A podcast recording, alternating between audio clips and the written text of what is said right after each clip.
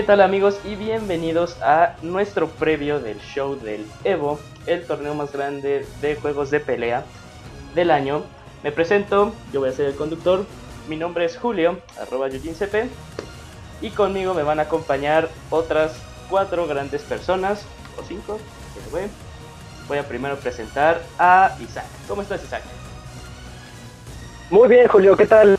Ya todo listo para la Evo, que estamos a tan solo unas horas, eh, 13 horas de que comience el evento.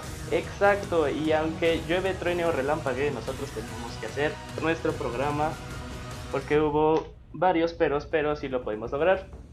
Entonces, la siguiente persona que voy a presentar es nuestro gran amigo de la voz más masculina de todo el mundo, y él es Pix Escroto.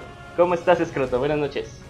Buenas noches, este, es un placer estar acá. Esperamos compartir información y pasar un rato agradable hablando del Evo y las cosas relacionadas acerca de él.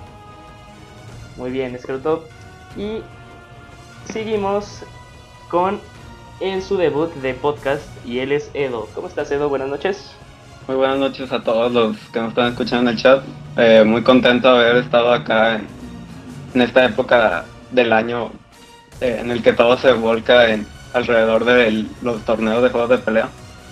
Así que ojalá y todos puedan seguir el, torneo, se va a poner muy bueno. También debutando nos acompaña Matt. ¿Cómo estás Matt? Buenas noches. Buenas noches, ¿qué onda a todos? Este, muy feliz por la invitación y este, y esperamos que a la gente le guste. Y sí, así todo. Y al final, pero no menos importante, sin esta persona todo esto no sería posible. Roberto, buenas noches, ¿cómo estás? Hola Julio, buenas noches a todos. Un saludo a todos los que nos están escuchando. Del Evo 2015 previo. Hay que recordar que en una semana grabamos el podcast ya con todas las impresiones de lo que sucedió en este evento. Y ojalá me puedan escuchar bien. Tengo muchos problemas de internet y me empiezan a oír un poquito mal. Pues estaré participando un poquito menos. Pero muchas gracias a Edo, muchas gracias a Matt, muchas gracias a ti, Julio, sobre todo por haber eh, hecho posible este podcast y pues también gracias que está con nosotros y ojalá y se diviertan y disfruten este podcast que lo están haciendo con un chingo de esfuerzo. Gracias a todos por ahí. Muy bien, entonces esos somos nosotros que vamos a estar con ustedes en esta transmisión, en este podcast previo al Evo.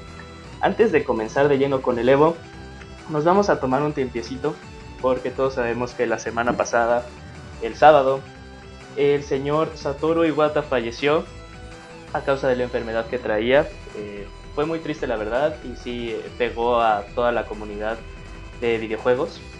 Es muy triste. Y pues algunas palabras que quieran decir ustedes, chavos. ¿Quién quiere empezar?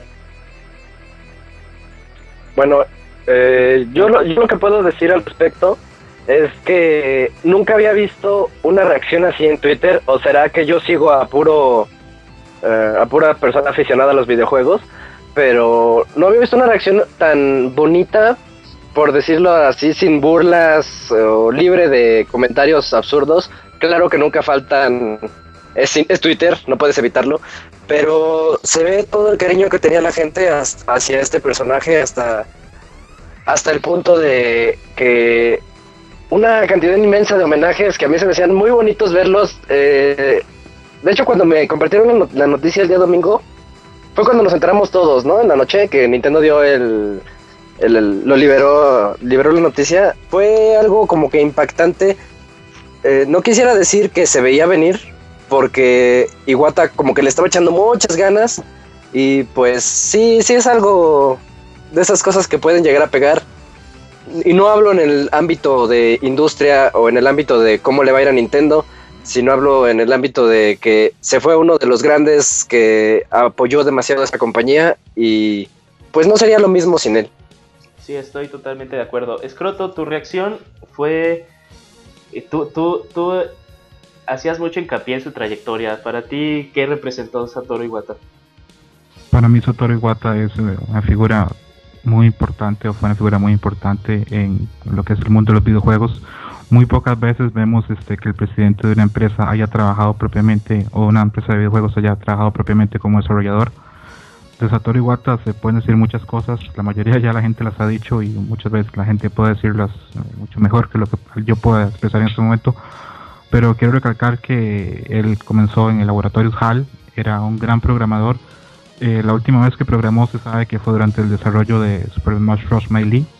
Eh, él trabajó durante tres semanas este, resolviendo unos bugs que tenía el juego y gracias a él, gracias al trabajo de él y su equipo, es que el juego salió a tiempo. Entonces, este, algo, alguna conexión, aunque sea pequeña, tiene el lío con, con Satoru Iwata, porque gracias a él hay, hay un poco de éxito de, de Smash Bros. Melee. Y lo último, recargar eso, que era un, aparte de ser un presidente bastante bueno en Nintendo y haber tenido buenas políticas, era un gran desarrollador. Eh, yo he leído entrevistas y libros este, de, de programadores japoneses y cuando hablan de él, hablan de él eh, con un apodo que le llamaban el super programmer, porque era un programador que se distinguía solo los demás y era muy bueno en ensamblador, que es un lenguaje muy difícil en programación. Entonces, aparte de la pérdida a nivel gerencial, también era una pérdida de una persona que sabía mucho de desarrollo y esperemos que, Nintendo encuentre soluciones al vacío y a la ausencia de Iwata. Exacto, y qué bueno que comentas de su, de su, de su trayectoria como programador. Él hizo posible también que eh, Pokémon Gold y Silver pudiera también tener con canto. Él, él agarró todo este código y le dijo, no, pues sí, cabe, cabe porque cabe, chéquense. lo comprimió lo más que pudo y metió, y metió canto. Muchas cosas que hizo este Satoru Iwata para los juegos de Nintendo que tal vez no se reconoce porque pues no se hace la liberación del documento ni la documentación, pero sí, muchísimas cosas. ¿Tú, Edo, algo que tengas que decir acerca de, del fallecimiento del señor Iwata? Eh, fue una noticia que nos llevó a todos eh, por sorpresa y pues no creo que tenga algo más que decir. Eh, yo creo que ustedes ya abordaron un buen homenaje a él y pues una lástima por Nintendo, pero eh, tengo fe en que los que el legado que dejó Iwata será para futuro y no se quedará nada más hasta el día, hasta el final de sus días. Exacto, y el show debe de continuar. Que descanse en paz Satoru Iwata. Eh, les recordamos que en el canal de YouTube le hicimos un tributo para que por favor lo vean. Y continuamos con nuestra programación de Evo. De, hecho, Julio, antes que sigamos, eh, yo me acuerdo mucho en el E3 del 2011, el primer E3 que fuimos en la conferencia de Nintendo, cuando Satoru Iwata dijo que le había pedido eh, personalmente a Sakurai que desarrollara un juego de Smash Bros. para eh, la nueva plataforma Wii U que anunciaron en ese día y para Nintendo 3DS. este Satoru Iwata es muy amigo, fue muy, muy, muy gran amigo de, de Masahiro Sakurai entonces también es buen promotor de, de, la serie Super Smash Bros. Que pues también ya la tenemos en el Evo desde hace un par de añitos y pues eh, que descanse en paz el, buen Saturo. Exacto, no, no lo pudiste ver, no lo pude haber hecho mejor Roberto. Entonces continuemos y vamos a hablar un poquito del Evo, dando un poquito de historia. Escroto, ¿nos podrías decir qué es el Evo exactamente? Ok, claro. Eh, el EVO es el torneo más grande del mundo en lo que respecta a juegos de peleas. Existe formalmente desde el 2002. Ha tenido un crecimiento en respecto al éxito y su prestigio que ha hecho que jugadores de alrededor de todo el mundo asistan. Y actualmente ha crecido tanto que ya no solo es un torneo, es una presentación de productos, exhibición de material relacionado a juegos de pelea, presentación de personajes o otros juegos de pelea. Y hoy por hoy creo que es, es difícil que alguien se pueda poner en duda el impacto que tiene el Evo en el nivel de los juegos de peleas. Exacto, y aparte con estas cifras que van aumentando cada año más, cada año la ven más personas, cada año se inscriben muchas más personas, y es por esto de que pues, el Evo eh, tiene un prestigio como ningún otro torneo de peleas, ¿no crees? Sí, así es. Eh, por ejemplo, este año los boletos para, participar o para ir solamente a observar en el Evo se agotaron desde hace muchísimos meses y hoy por hoy ya se ha vuelto un evento que alberga otros eventos, hay torneos alternos con el Evo, hay, este año va a haber más de 8 canales de stream, los premios del dinero han incrementado muchísimo, entonces el Evo lo único que ha hecho es crecer. Sí, exacto. Exacto, exacto, exacto. Para alguien más, ¿qué significa el Evo? ¿Qué significa estas fechas de julio? Eh, yo, yo diría que es una fecha importante en términos de, de la competencia que, se genera, que genera la, la, Evo o el Evo, eh, porque como lo dijo Escroto, es, es la oportunidad que se le da al jugador amateur o aficionado de enfrentarse contra los más grandes del mundo, que no cualquier torneo te, te otorga. Entonces, a mí se me hace algo muy, muy padre lo que puedes, lo que presenta este torneo y lo que representa para toda la comunidad de los juegos de pelea.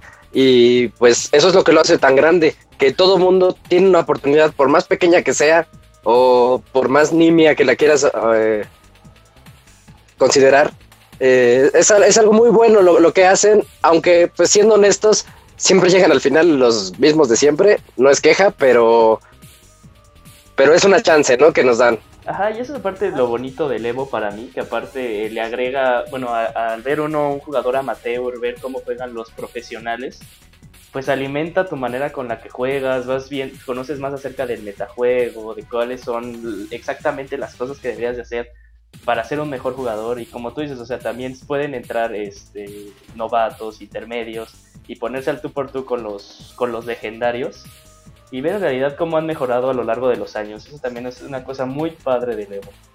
Edo, para ti qué es el Evo? Ah, que perdón, Roberto.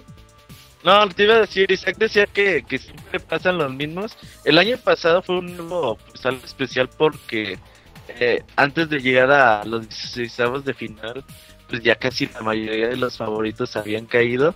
Y pues el Evo es así, te, te enfrentas a tantos tipos de personas con tantos estilos diferentes que muchas veces eh, enfrentarte a dos combates con ellos puede ser los pierdas y en el Evo se pueden dar, eh, está para darse muchas sorpresas. Eso también es muy interesante de este tipo de torneos. Exacto, Roberto. Aparte de que, bueno, siento yo que el Evo no sería eh, el Evo propiamente si no fuera por eh, el público que lo ve, el público que asiste a ver al Evo, todas las emociones que causa al ver estas peleas en, en, los asistentes y sus reacciones. Eso de aparte le da un valor agregado al Evo y eso significa que a la gente le gusta mucho asistir a este evento. sí, sin duda alguna, eh, el Evo es un, es un evento en el que incluso gente que no es tan fanática de los juegos de pelea puede disfrutar verlos porque hay un nivel alto, o al menos ya para top 32, eh, ya hay mucho nivel y supongo que eso es llamativo para todos y al menos esto es como el mundial de, de los juegos de pelea en el que incluso alguien que no es muy aficionado y no sabe mucho puede disfrutar el torneo. Exacto, exacto, Edo. Matt, ¿algo que quieras agregar de lo que hayamos dicho acerca del Evo?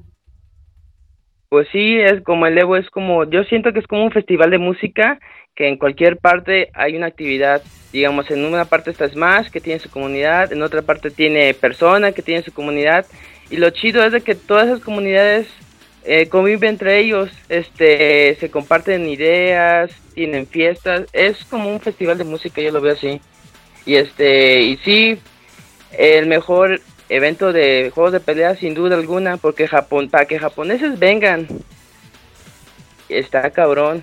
Y también por el dinero y el apoyo. Me gustó tu analogía de como festival musical. Sí, sí. sí, sí, sí se le puede encontrar así las similitudes. Eso estuvo muy bueno. Bueno, entonces sigamos y ahora hablemos de los juegos que van a estar en el Evo, que es por lo que la gente ve el Evo. Escroto, por favor, coméntanos más de los juegos que van a estar, de los que, van, de los que son los highlights de este torneo de 2015. Ok, comenzamos con el primer juego. El primer juego que va a estar es Persona 4 Ultimax. Eh, van a haber 437, 437 participantes. Hay un premio de 10 mil dólares por parte de Arc System. El segundo juego es Guilty Gear. Eh, va a haber 968 participantes, bastante grande. También con un premio de 10 mil dólares por parte de Arc System va a estar Marvel 3, eh, tiene 819 participantes, ha bajado comparado a otros años, eh, tiene un premio pequeñito porque, bueno, para nadie sorpresa, Capcom no, no está apoyando el juego. Eh, luego está Smash Bros. Melee con 1869 participantes, muchísimos. no tiene un premio definido porque obviamente Nintendo no lo da. Está también Smash Bros. Wii U con 1926, que creo que es el segundo juego con más participantes. Tampoco tiene un juego. Eh, perdón, tampoco tiene premio.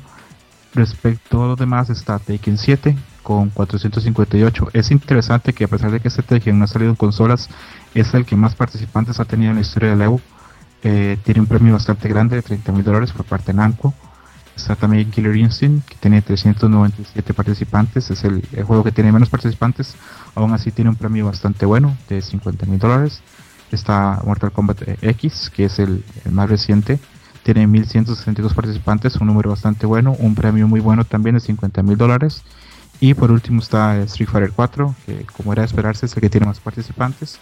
Y tiene un premio de 50 mil dólares por parte de Capcom, más lo que se llamaría el premio POT, de la cantidad de dinero que se reúne de la gente que se inscribe en el torneo. Exacto, y aparte eso del pot siempre es muy interesante cómo se reúne de, de, las mismas entradas, ¿no? Hasta donde yo tengo entendido. Sí. así es. Normalmente este es el dinero que se reúne de la inscripción, se divide con cierto porcentaje y se, se reparte, digamos, a la gente que, queda de primero a octavo lugar. Y así está ese, ese plus de que hasta el octavo lugar puede recibir un poco de dinero. Y por eso es que es tan importante y por eso es que se sufre tanto para los jugadores llegar a estar en el top 8 del Evo. No solamente es por llegar a subir al podio y por estar en stream, sino porque es donde realmente ves recompensado tu esfuerzo con, dinero. Ok, ok, excelente. Oye, Soto, fíjate que este año, según yo, es donde se ha reunido en premios para, para, para dar, ¿no? Sí, sí, este es el año en que más premios ha habido eh, sobra decir que los premios este, Killer Instinct Mortal Kombat son premios muy buenos, que lo que tratan de hacer es aumentar este, el nivel competitivo de la comunidad y que la gente juegue más y tenga más incentivos para practicar el juego. Pero sí, sin duda alguna es el, año que tiene premios más grandes y probablemente sea el año en que el evento sea más, más grande porque los que vemos, seguimos varias páginas de videojuegos este, y podemos ver que hay muchas noticias del Evo y páginas que hace dos o tres años ni siquiera mencionaban el Evo, hoy por hoy hacen guías para principiantes, ponen los horarios y lo cubren, a pesar de que es un evento que antes era un nicho, pero poco a poco está creciendo. Sí, exacto, yo también he visto mucho. Tengo una pregunta. Disculpa, Julio. No, adelante. Eh, este, eso, ese premio, ¿quién lo establece? Porque a mí sí me dejó sorprendido, ahorita que lo mencionaron, que Killer Instinct tenga el mismo. Killer Instinct, Mortal Kombat X y Street Fighter 4 tienen el mismo premio. Entonces, como que yo, como jugador de Street Fighter, me, siento ofendido. Quiero saber por quién lo establece ese premio o por qué, por qué dijeron eso. El juego se establece, bueno, el premio se establece exactamente por patrocinadores. Por ejemplo, en este caso de Mortal Kombat, este, el estudio que desarrolló el juego por el dinero del premio. El estudio que desarrolló Killer Instinct por el dinero del premio. Si no, solamente tendrían el premio del pot y bueno, sería menos atractivo en serio el torneo.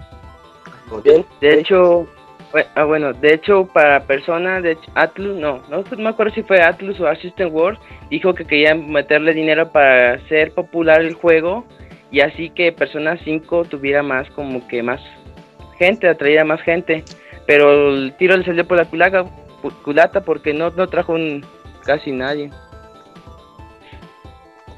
Yo tengo una duda, entonces el premio que sale de los torneos que son de Smash Brothers, eh, ¿quién los da entonces? Es solamente del dinero que pagó la, la gente que pagó la inscripción. Ah, ya entonces es el, es el, es el totalmente reunido dividido entre el top 8. Exactamente, por eso es que por ejemplo en años pasados este, la gente que ganaba el primer lugar en el Evo no ganaba mm, ni siquiera un premio parecido a lo que es actualmente. Por ejemplo, cuando Shang ganó el Evo en el, 2013, el premio fueron de 5.600 dólares, lo cual es bastante menor a por hoy, digamos, lo que se puede ganar alguien en el Evo o en la Capcom Cup. Sí, eso es muy interesante. ¿eh? Muy, muy interesante. Pero bueno, ahora vamos a hablar un poquito más a fondo de los juegos que van a estar presentes en el Evo. Eh, ¿Alguno con el cual quieren empezar o...? Pues si quieren empezamos con Tekken, güey. Algo que decía esto que es muy interesante. Un juego que solamente se ha lanzado en arcade en Japón y que pues Namco todavía está viendo pues cómo traerlo para, para América eh, normalmente los juegos de Tekken tardan dos años en lanzarse en consolas. Ojalá y este tarde un poquito menos. Pero como dices, que es la vez que más que ha entrado y le han metido buen dinero de premio, ¿no es Scroto? Así es, este, las placas esta vez las traen directamente de Japón porque simplemente el juego no, no hay ninguna versión disponible en América. El juego ya existe, ya está la Arcadia disponible en Japón y en Corea, son los únicos dos países que lo tienen. Y algo importante de este Tekken 7 es que se ha tomado como, como un nuevo inicio para la saga. Pasa lo mismo que pasó, digamos, este, después de Street Fighter 3, que era muy técnico, cuando se pasa a Street Fighter 4, que es un juego mucho más accesible. Es lo mismo de este Tekken 6 a Tekken 7. Tekken venía volviéndose un juego muy poco accesible para los nuevos jugadores. A nivel de historia y a nivel de movimiento será muy demandante, muy técnico. Este es más amistoso para jugadores nuevos, sin embargo mantiene el aspecto técnico y parece o que va a ser el Taken que retome el éxito tan grande que tuvo Taken en el pasado. Por ejemplo, Taken 3 a nivel de PlayStation 1 fue un juego que fue un récord de ventas, se vendió a nivel de todo el mundo. Creo que Namco se ha dado cuenta que es una franquicia muy grande y que si logra sacar un juego que sea accesible y disfrutable para más públicos, podría tener mucho más éxito. Sí, sin duda, Tekken 7 luce muy bien. Al menos a mí siempre me han gustado los Tekken, pero por lo mismo que dices, Croto, eh, nunca he terminado de, de jugarlos por completo porque son juegos muy demandantes y al ser alguien que solamente ha jugado juegos de pelea en 2D es un poco difícil acostumbrarte a, a todas las mecánicas que incluye Tekken. Y Tekken 7 se ve muy bien, gráficamente para mí también se ve muy se ve excelente y habrá que esperar a ver qué tal está el nivel y ver si alguien puede con los japoneses. Sí, quiero recargar en ese punto de que acaba de mencionar Edo, que como decía antes, el juego solamente está disponible en Corea y en Japón. Vienen varios jugadores de Japón y varios jugadores de Corea para el torneo. Eh, los jugadores norteamericanos lo que van a tener es este el viernes van a poner las placas para que practiquen, pero muchos de ellos van a participar en el torneo y nunca han tocado Tekken 7. Es difícil pensar que alguno de ellos siquiera haga top 16 porque hablamos que vienen a jugar contra gente que tiene 4 o 3 meses jugándolo ya. Entonces, este en parte es un torneo que va a ser exclusivamente pensado para los jugadores japoneses y coreanos y creo que mucho de esto lo hace Namco pensando en hacer promoción del juego porque como hablamos antes Taken había venido en había vendido bien pero si venía en decadencia no tenía tanto éxito y si en este Evo por ejemplo hay una buena demostración del juego se ve accesible los gráficos se ven muy bien y aparte de eso tiene un buen premio probablemente la comunidad de Taken este, tome este juego como una nueva base y crezca, como pasó con la comunidad de Street Fighter con la salida de Street Fighter 4. Sí, Oye, de hecho es buen punto. Ah, perdón. No, no, no, adelante, adelante. Ok, de hecho es buen punto lo que comentas de que quiere incrementar la, la fanbase, porque te acuerdas lo de Lucky Claw, lo de esta monita como idol Neko acá. Ajá. Este, me acuerdo, me acuerdo que los de Taken estaban cabronadísimos porque decían de que no, ese personaje no tiene nada que ver con nosotros, nosotros somos más como que de guerreros, de fregada, mientras los vatos que juegan anime defendían a la mona, pero ni siquiera habían jugado ningún Taken. Y de hecho muchas bandas de los que juegan anime diciendo que no, este juego se ve interesante porque tiene esta mona o porque ya viene una mecánica que les gustó o se acomodaron. Y yo siento que lo que está haciendo este Harada es algo bastante inteligente, es pura mercadotecnia, traer las arcades de Japón y sabes que ese juego va a salir quién sabe cuándo, es un como que, bueno, lo voy a probar a ver cómo está. Es muy buena mercadotecnia. Sí, la verdad sí que lo es, es, es muy buena. Es muy buen uso de la mercadotecnia aparte para eh, pues, introducir el juego a, totalmente Occidente pero ¿no sienten un poquito, pues, llamémosle desbalanceado esto de que pues, en realidad es demostración de jugadores japoneses y eh, sí vemos como que muy perdido, bueno, que están muy perdidos los jugadores occidentales? Sí, al menos yo así lo veo. Es, este es en parte, porque precisamente lo que quieren es dar una exhibición de lo que el juego es capaz de hacer. O sea, mm, si, si una razón es por la que está en el Evo es para demostrarle al mundo cuál es el esplendor de Tekken. Entonces por eso que está en el Evo y quieren demostrar ese nivel. Ya que mucha gente se haya inscrito, eh, pues por el gran premio que tiene, ya es muy diferente. Pensemos y recordemos que cuando se anunció el primer line-up de los juegos del Evo, Tekken no estaba. Namco eh, habla con los organizadores del Evo y no está muy claro cómo, pero el juego es agregado a line-up porque hablamos de un juego que no está en el mercado norteamericano a ningún nivel, ni arcade, ni consola, ni nada. Entonces, este sí es un poquito una exhibición, pero no quita no quita la oportunidad de volver un juego nuevo con gráficos muy buenos y aparte vamos a ver a los jugadores japoneses y coreanos Y a mí lo personal, Tekken siempre me ha gustado.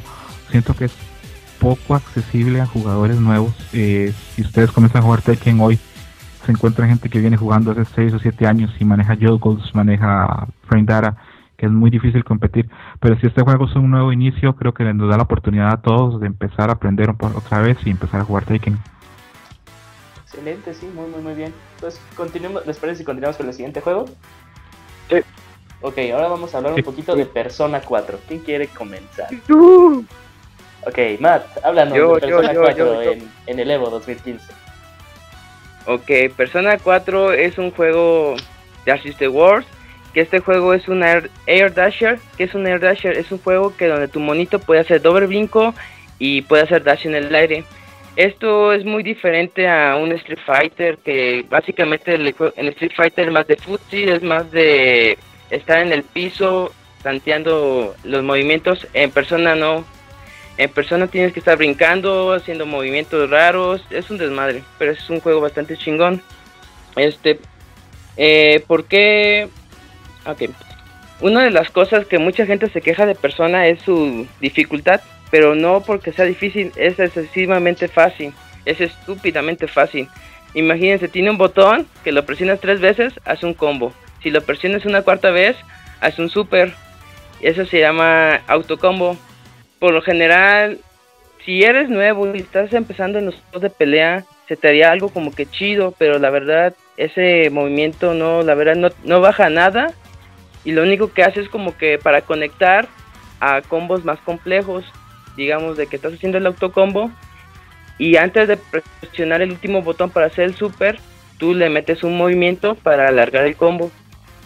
Es, digamos que si eres nuevo y estás empezando con los juegos de pelea, persona no es el no es la mejor opción.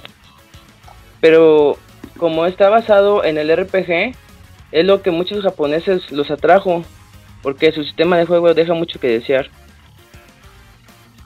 Ok, por, pero ¿por qué? Eh, si dices que es, este, bueno, aquí citándote, es estúpidamente fácil, ¿por qué sientes que no sería como que un buen juego para que un jugador, bueno, para que alguien que no está muy, que no es muy hábil en los juegos de pelea se meta en este juego?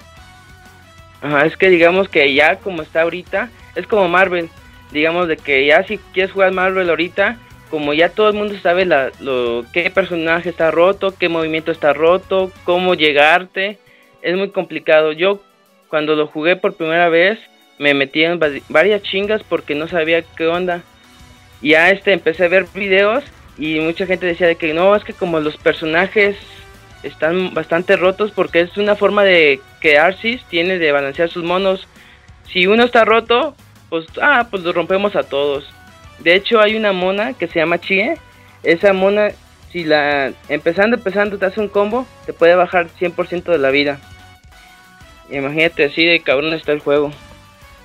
Digamos, si lo vas a jugar con tu amigo o con tu hermanito, estaría chido porque es de botonazos. Pero si Creo que no me lo estás vendiendo bien, Matt. Oye, Matt.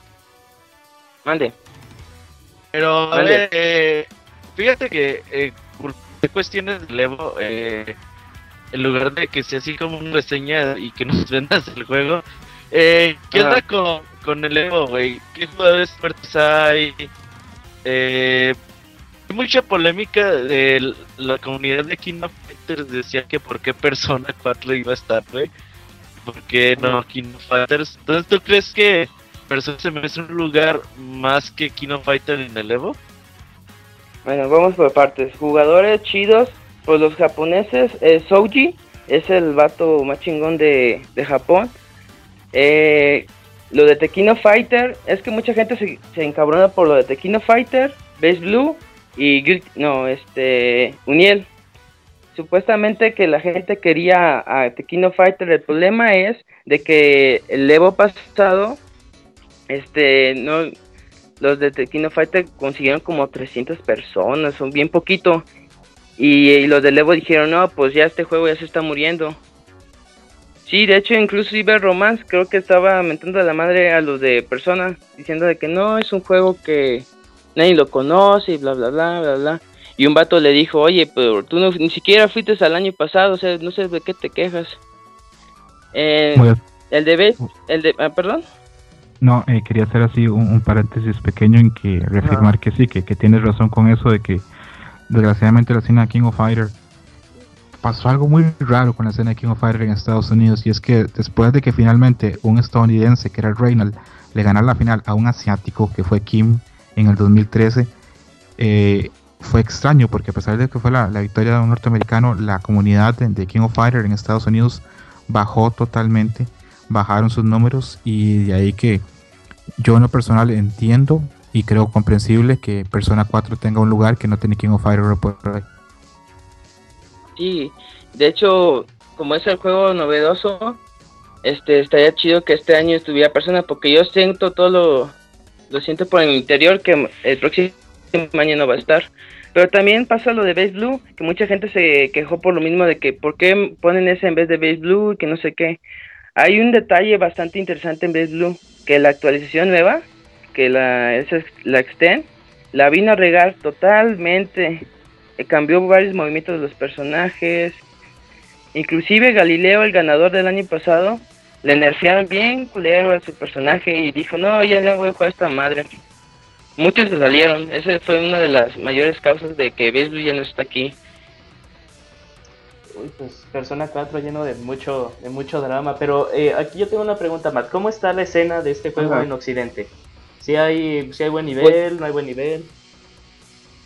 Últimamente he estado ganando buen nivel. De hecho, en el CEO del mes pasado, el que ganó fue un americano, eh, Bananaken, le ganó al el que quedó en segundo lugar en el R-Evo, en el R-Revolution, que el R-Revolution es como el Capcom Cup, pero de Arsis. Son puros juegos de anime. Y toda la banda norteamericana se quedó impactada de que no mames, le ganaste al segundo lugar. Ya, este, en este Evo hay un gran detalle, pero que va a ser abismal para Estados Unidos. Digamos que en Japón salió la, la, versión 2.0 y la que van a jugar en, en el Evo va a ser la versión 1.4. La versión 2.0 es totalmente diferente a la versión 1.4. Totalmente diferente está, digamos que roto, pero de otra manera. Y así es una oportunidad grandiosa para los norteamericanos. Me gustaría que ganara un japonés, la verdad. Me gustaría que Souji volviera a ganarle a Bananaken. Pero pues ahorita como está esa ventaja, creo que los norteamericanos tienen muy buena posibilidad de ganar. En el programa de Shen y Ultra David llamó una persona que tiene un grado muy grande de, de conocimiento de Persona 4 dijo que representantes de Arc System habían preferido dejar esa versión, la versión anterior, para que los jugadores norteamericanos tuvieran más posibilidad todavía de vencer a los japoneses, porque les interesa que los jugadores norteamericanos vayan muy bien en este Evo para que el juego siga teniendo una comunidad fuerte. Sí, de hecho había escuchado que luego muchos japoneses ya no estaban yendo a las arcades de, de este de persona para estar jugando a las consolas para volver a recordar todo lo de la versión pasada Sí, porque es una ventaja abismal eso. Es muy interesante, la verdad. Entonces, pues sí, sí deberíamos de tener eh, Persona 4 se la mira para ver los streams, ¿no? Sí, es un juego, es como Marvel, es un juego donde te tocan, hacen combos extraños y bastante mamones, sí se ah, recomiendo. Ajá, sí, aparte a super abismales, ¿no? Sí, sí me, sí puedo hacer una idea. Sí. Ahora continuamos. visualmente es un juego muy atractivo también. Este, yo a nivel de gráficos siempre que lo veo así no entienda qué está pasando, siempre me quedo viéndolo porque tiene nivel de combo, de personajes, del arte, de los supers. Eh, está muy, muy bien hecho.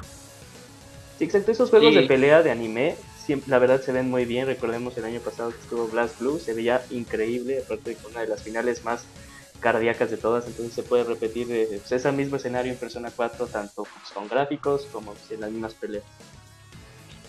Exactamente. Ahora continuemos con el juego que nos presentó el Combo Breaker. Hablamos de Killer Instinct. ¿Quién quiere hablar de Killer Instinct? Isaac, háblanos un poquito de Killer Instinct. Eh, yo les puedo decir que, de hecho, yo no sabía que iba a estar en esta Evo hasta apenas hace unos días.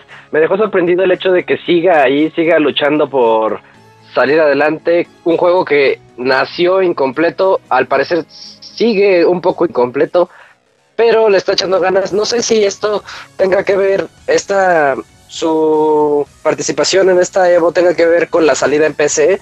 Me parece que tiene mucho que, eh, está involucrado mucho eso.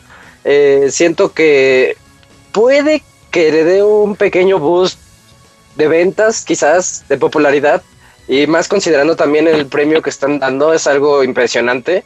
Eh, la relación premio con número de asistentes es algo que tampoco, como que lo veo un poquito incoherente, pero ahí se ve el interés que tiene eh, pues Microsoft o los desarrolladores en, darle un poquito más de, de, apoyo y de crecimiento a este juego con tan solo 400, bueno, poco menos de 400 participantes. A mí no me gusta, en, lo personal no me gusta su modelo que están tomando de liberar el juego como por temporadas, así por capítulos, porque eso está generando que al momento de que entren nuevos peleadores, de por sí es muy complicado en el caso de juegos más establecidos como Street Fighter, de a cada rato estarlo parchando para que todo esté nivelado y se sienta la competitividad independientemente del jugador que estés eligiendo. Esto se le va a complicar demasiado si siguen haciendo esto o con este modelo que están llevando, porque eh, en el momento de sacar nuevos personajes, puede ser que estos nuevos integrantes tengan habilidades que le hagan daño a los anteriores y que los anteriores no se sientan tan poderosos como los nuevos y etcétera. Entonces, a mí en lo personal no me gusta lo que hicieron con Killer Instinct, viniendo de una saga que a mí me gustaba mucho en Super Nintendo al menos cuando nació.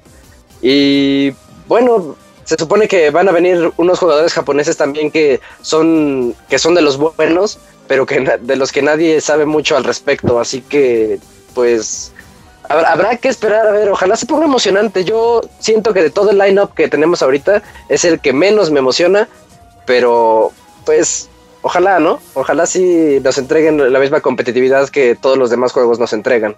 Eso que comentas de... ¿Quién? ¿Perdón? O, sea, japoneses van a venir al Evo a jugar Killer Instinct. Sí, eso, Killer Instinct. Eso es lo increíble, porque recordemos que Killer Instinct es un juego que está totalmente dominado por los americanos. Entonces, esta nueva incursión de los jugadores japoneses y que presuntamente son muy buenos, sí va a ser algo muy interesante de ver, ¿no crees, Scroto? Sí, lo interesante de ellos es que no hay videos. Por ejemplo, yo he oído podcasts de jugadores de Killer Instinct donde hablan que se sienten confiados, sienten que pueden ganar, pero al no saber ni qué personajes usan ni cómo los usan, siempre queda esa, esa duda, esa posibilidad de perder. Y les preocupa porque es un juego que, como hemos hablado, es un juego totalmente occidental, eh, tiene una comunidad casi totalmente americana y los premios a nivel de económico son muy altos. A mí sí me gusta este Killer Instinct, lo he probado un par de veces. A nivel gráfico me gusta mucho. Siento que de los juegos occidentales eh, de pelea son el que probablemente el que, el que me guste más. Y yo creo que con la salida en PC le va a servir muchísimo porque había mucha gente que quería probar el juego, pero no quería comprarse un Xbox One. Por ejemplo, yo, yo era uno. Ahora que salga en PC eh, va a ser accesible a muchísimas más personas y no me sorprendería que encuentre un nicho o una comunidad que lo apoye y tampoco me extrañaría que después de que salga en PC y encuentre un éxito, haya más temporadas o más personajes del juego. ¿Sabes qué? Fíjate que hablando de Killer Instinct, a mí sí me gusta mucho Killer Instinct. El principal problema que yo le vi fue su lanzamiento de portadas y que no tengo un arcade para Xbox. Ahora que salga en PC, pienso comprarlo y mi arcade stick es compatible con PC. Y creo que la escena puede crecer bastante. Es un muy, muy buen juego tiene muchas bases de Street Fighter. De hecho, Killer Instinct de este nuevo Killer Instinct te va a gustar a ti porque digo, es muchas, muchas bases de, Street Fighter y ojalá y que su escena crezca y por 50 mil dólares, güey, eh, los japoneses nada tantos que tienen algo de nivel, pues eh, está totalmente justificado que vengan a América a competir por este gran premio, ¿no? Yo comparto lo mismo los mismos pensamientos de Scroto. Visualmente es un juego que a mí sí me atrae mucho. La verdad, el modo de juego de Killer Instinct sí es. A mí se me hace muy. Está bueno. Muy divertido. Es, muy divertido Killer Instinct. También ver a jugar a los, a, los jugadores profesionales es muy divertido. Eh, pero yo tengo una duda, hablando de esto de lo de las temporadas. Eh, ¿Hay alguna limitante en personaje o todos están o todos pueden ser usados? Hay limitantes por personajes, pero eh, Ah, las fueron anunciadas hace ya más de dos meses. En realidad de los personajes que están actualmente, creo que solamente el boss área no se puede utilizar, todos los demás se pueden utilizar. Y lo interesante es que los jugadores top de Instinct, los que estuvieron en el top 8 el año pasado, este año vienen, pero la mayoría de todos cambiaron personaje. Entonces eh, no hay nada garantizado. va a ser interesante ver y va a ser emocionante ver porque al ser tan grande el premio a nivel económico, eh, se espera que lo que sea el top 8 sea muy competitivo, haya sorpresas, haya jugadores que se conocen y que intenten, digamos, sacar ventaja usar personajes no tan conocidos. Y yo en lo personal espero que por lo menos se cole por ahí algún japonés y sorprenda. Eso estaría muy interesante de ver, que, que un japonés se cuele entre el top 8 o incluso que, bueno, que esté dentro del top 8, pero en un lugar así temido, que sí le haya costado algún, algún, este, algún competidor. Eso estaría muy, muy, muy padre. ¿Alguien que quiera agregar algo más de, Killer Instinct? No. Ah, ah, bueno. ¿Ya ibas a decir algo más? sí, nada más iba a decir que el, que el soundtrack está bastante chingón, que de hecho creo que es lo que más me motiva jugar Killer Instinct la, la música, los gráficos están bien chidos. Eso de los pases de temporadas se me hace una buena idea y una mala idea. La buena idea es de que te mantiene al tanto de nuevos personajes, de que, o sea, no es como en School Gears que te tardaron dos años en sacar cinco monos. En este es cada mes, como cada mes o dos meses, te sacan monos nuevos y luego, luego lo vas a querer calar, o cómo está y todo eso.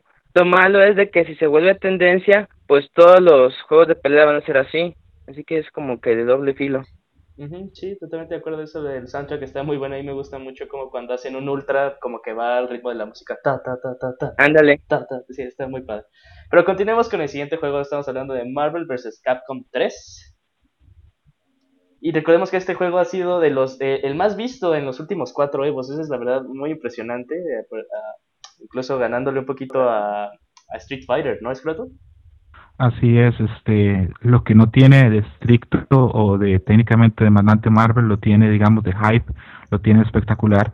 Es un juego que permite el comeback eh, a, todo nivel, lo cual hace que un juego sea un juego visualmente muy atractivo. En Marvel casi siempre por un S-Factor o por un combo siempre hay posibilidades de volver.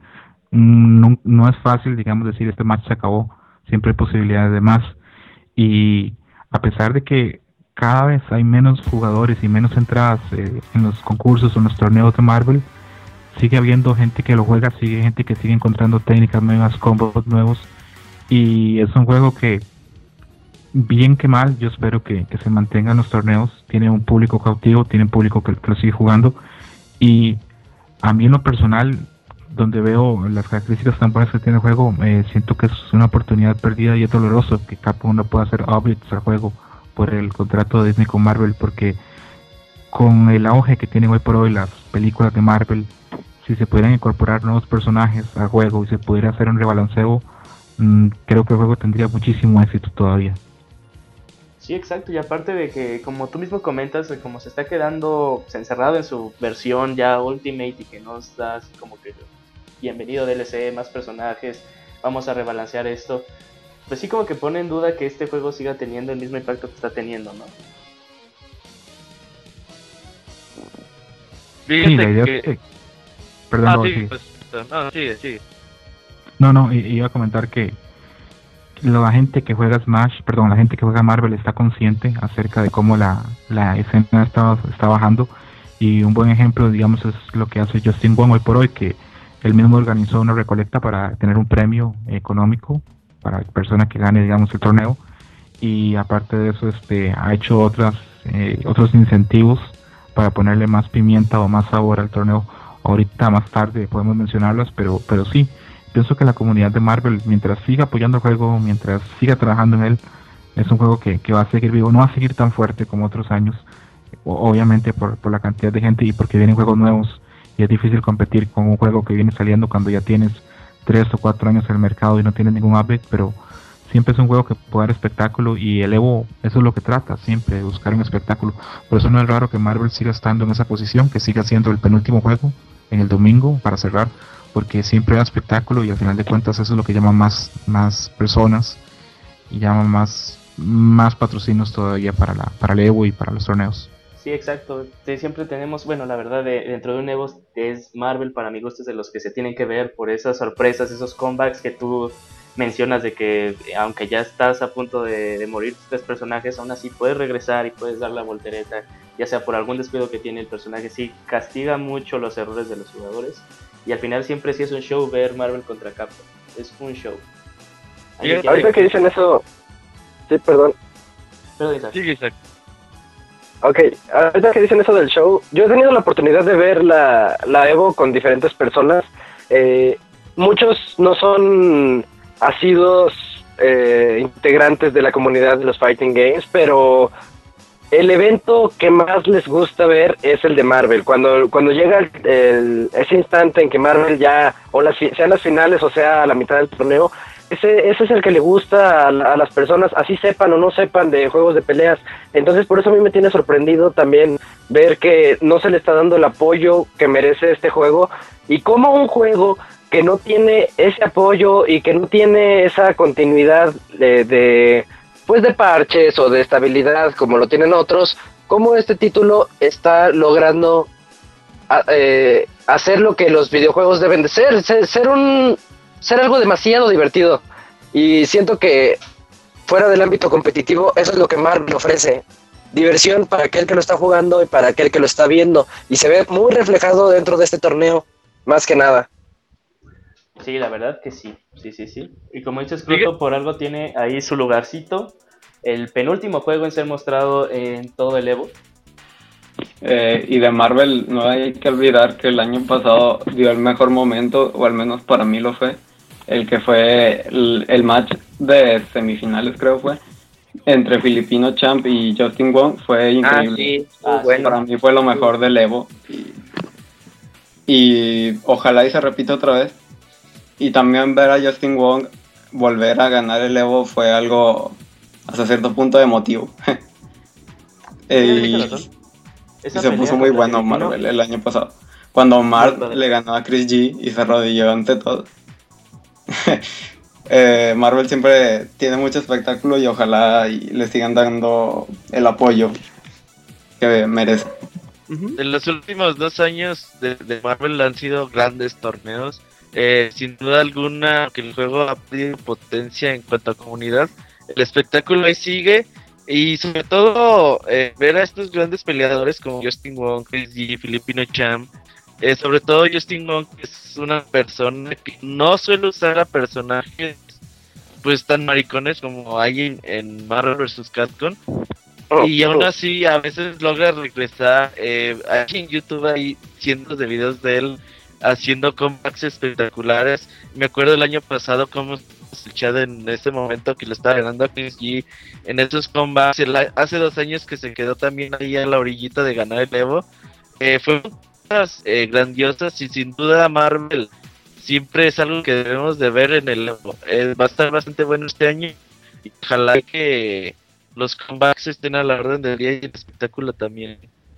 Sí, ahora esta final Perdón, escruta, perdón. Un, momentito, sí. Esta final, este, aparte de todo espectacular y todo lo bueno que fue, eh, yo oí varios podcasts después, este, donde se comentaba que por ejemplo, Chris G estuvo una marca muy marcada durante más de un año en que todos los torneos que iba lo ganaba, fuera quien fuese el finalista, si fuese Filipino Champ, si fuese Angelic, si fuese Apology Man, fuera quien fuese, él ganaba. Y le ganó varias finales seguidas a Justin Wong.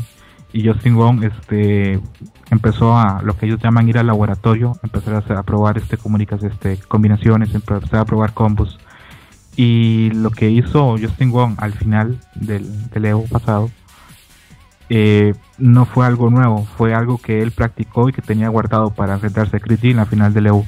Lo practicó por más de dos meses y no le dijo a nadie, solamente a, James Chen y le dijo este que iba a acomodar distintos orden de sus personajes y que creía que de esa forma sí podía vencer a Chris G.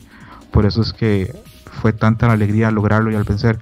Algo importante también es que con esa victoria eh, Justin Wong pasa a ser como el jugador más ganador del Evo, ganando 7 Evos, pasando a Daigo que tenía 6 y aparte aumentando su leyenda porque hoy por hoy creo que no es para no es, nadie va a discutir que, Justin Wong a través de Marvel 2 y Marvel 3 es el jugador más importante de la historia en ese juego. Sí, vi lo dijo Daigo, que andaba bien pedo. sí, eh, es el más grande jugador de Marvel de la historia y ojalá que y lo bueno que hay muchos grandes jugadores también viene, el rato vamos a creo que hablar de también los jugadores japoneses que vienen a jugar Marvel y que también se va a poner bastante bueno. Y ojalá que pues, sea un gran torneo de Marvel vs. Capcom 3. Y un juego que va a seguir durando vivo hasta que algún día salga alguna nueva versión. Y todo dependerá de que también le vaya Street Fighter 5. Tengo una duda, eh, le voy a hacer este a todos los que estamos para el podcast. ¿Creen ustedes que alguien puede intervenir, intervenir o ponerse en el camino lo que se llaman los tres dioses del Marvel, que es Justin Wong, Filipino y Chris G, que el año pasado quedaron en primero, segundo y tercer lugar? ¿O creen que hay alguien que les pueda ganar? Recuerdo que Justin Wong puso una recompensa para que la persona que venza a alguno de ellos tres se gane 500 dólares. Yo creo que en Marvel Mm, siempre hay oportunidades.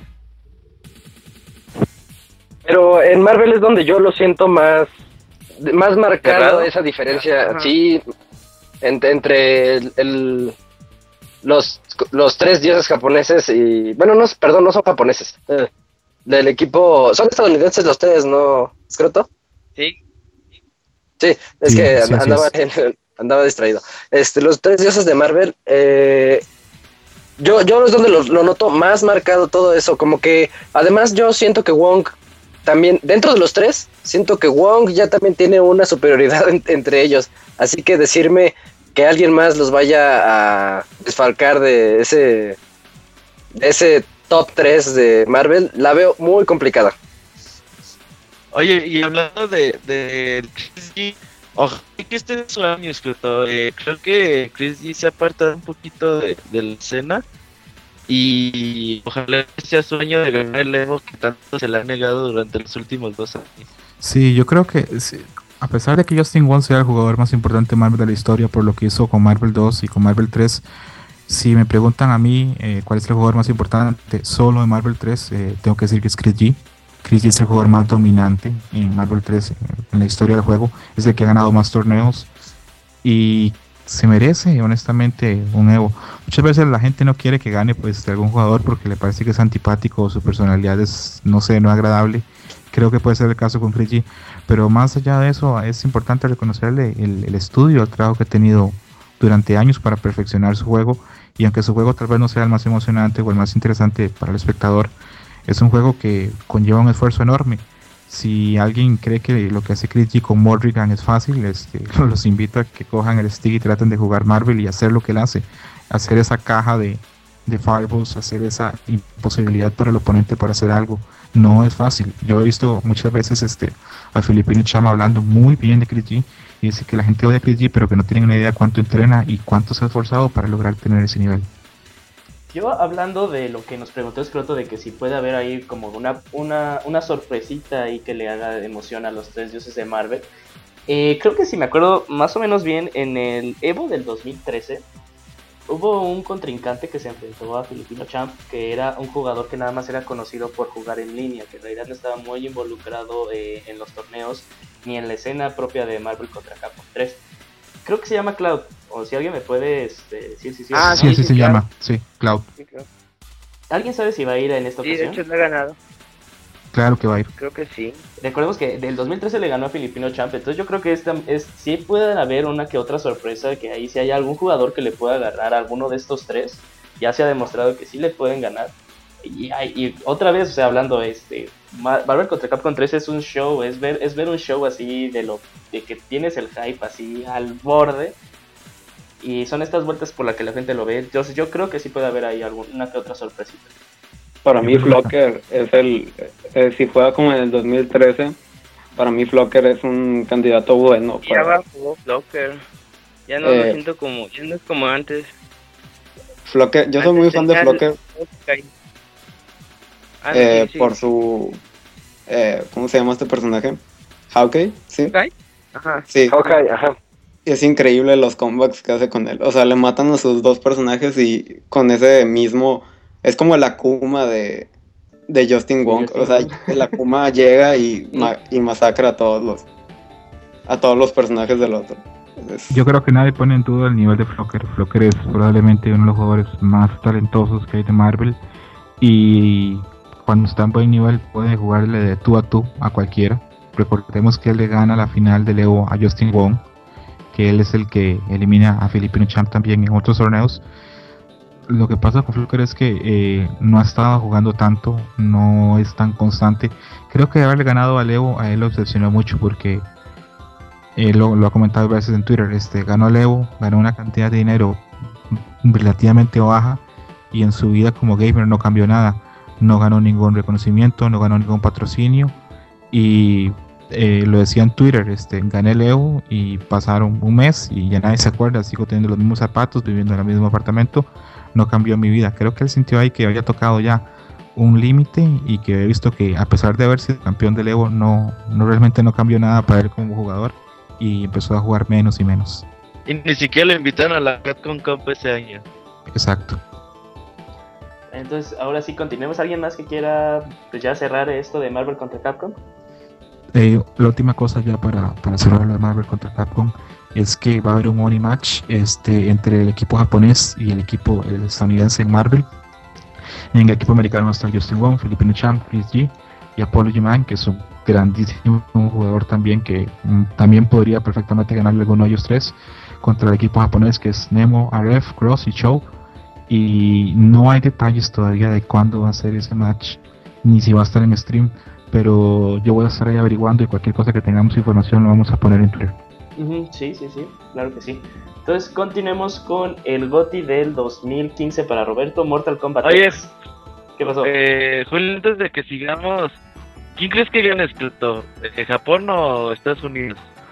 Uy, este, no, tengo que decir Estados Unidos porque Estados Unidos es realmente el que tiene jugadores enormes con, una capacidad muy grande. Los jugadores japoneses este, de Marvel son jugadores que tienen combos muy lindos, muy lucidos, pero no son tan efectivos o no tienen un estilo de juego que dé tanta oportunidad, perdón, no tienen ese estilo de juego que no da oportunidad, al contrario. Por ejemplo, si juegas contra Filipino Chamo, Chris G, eh, ellos tienen infinitos por así por para votar, para repartir. Si te agarran en una esquina estás muerto no creo que los jugadores japoneses tengan este, tecnología con que competir. Sé que tenemos un grandísimo jugador, pero con todo lo gran jugador que tenemos en Marvel, ni siquiera ha estado nunca, ni siquiera en top 16. Entonces, no creo que veamos una sorpresa. Me encantaría, me encantaría ver que Japón gane y que haya un resurgimiento de la escena de Marvel, pero no creo que pase. Sí, yo también lo veo muy complicado. Ok. Ya. Sí, ya, perdón, güey. Ok, bueno, entonces regresamos otra vez a tu, a tu del 2015, ¿no, Roberto? Mortal Kombat X. Mortal Kombat X es un juego que, bueno, ya hemos hablado de él eh, en los últimos meses y que, pues, otra vez llega al Evo con un buen premio por parte de, Warner Bros. Y que pues, va en busca de todas estas personas que tenían una buena comunidad Mortal Kombat 9, lamentablemente se perdió eh, más o menos rápido, después se retomó con Injustice. Y ahora con Mortal Kombat X, que creo que es mejor que Mortal Kombat 9 y que mejor juego que Injustice. Ojalá y puedan retomar un buen número de, de comunidad. No sé si Scroto tenga por ahí el dato que si alguien como Chris G piense jugar eh, Mortal Kombat X como lo hizo con el Mortal el Injustice. Eh, sí tengo información de Mortal Kombat X. Ah, Mortal Kombat X la gente que, me conoce sabe que no es un juego como que me atraiga mucho, pero últimamente la comunidad de Mortal Kombat X con los grandes premios que hay y con la participación que hay en los torneos ha crecido. Eh, lo más interesante o la historia más interesante para este con respecto a Mortal Kombat es este esta pelea que se viene dando en los últimos meses entre Sonic Fox y Yomi. Yomi es una comunidad de gamers en Atlanta, es como una bodega grande donde jugadores de diferentes partes de Estados Unidos van a jugar y a practicar en los últimos meses han estado ganando muchos torneos y en casi todas las finales tres o cuatro de sus miembros se colan en top 8 y casi siempre alguno de sus miembros pierde la final contra Sonic Fox. Sonic Fox actualmente es el jugador más dominante en lo que es Marvel, Marvel X. Acaba de ganar 50 mil o 60 mil dólares en un torneo exclusivamente de, Mortal Kombat. Y para este, para este a mí me interesa ver si realmente alguien de ese grupo Yomi o alguien más externo puede vencer a Sonic Fox. También está el morbo de ver cómo le va a Perfect Legend, que fue el campeón muchísimas veces de Mortal Kombat y no le está yendo tan bien en este juego, porque cada vez que pierde sale a hacer grandes berrinches y a quejarse en Twitter. Eh, la gente espera también esto que pase.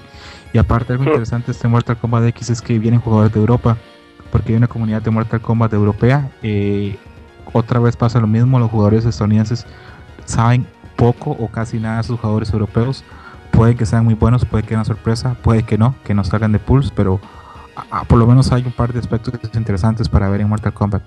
Sí, una de las cosas más interesantes que a mí este, se me hace de los torneos de Mortal Kombat X, eh, por ejemplo, es que los torneos que han hecho últimamente en especial, eh, voy, a, hablar en especial del CEO de este 2015, que fue tres semanas, es que el, top 8 lo que más me interesó es que manejaba, en su mayoría manejaban a personajes muy, muy diversos, muy diversos, porque recordémonos que Mortal Kombat X tiene, cada personaje tiene tres formas de combate, ¿no Roberto?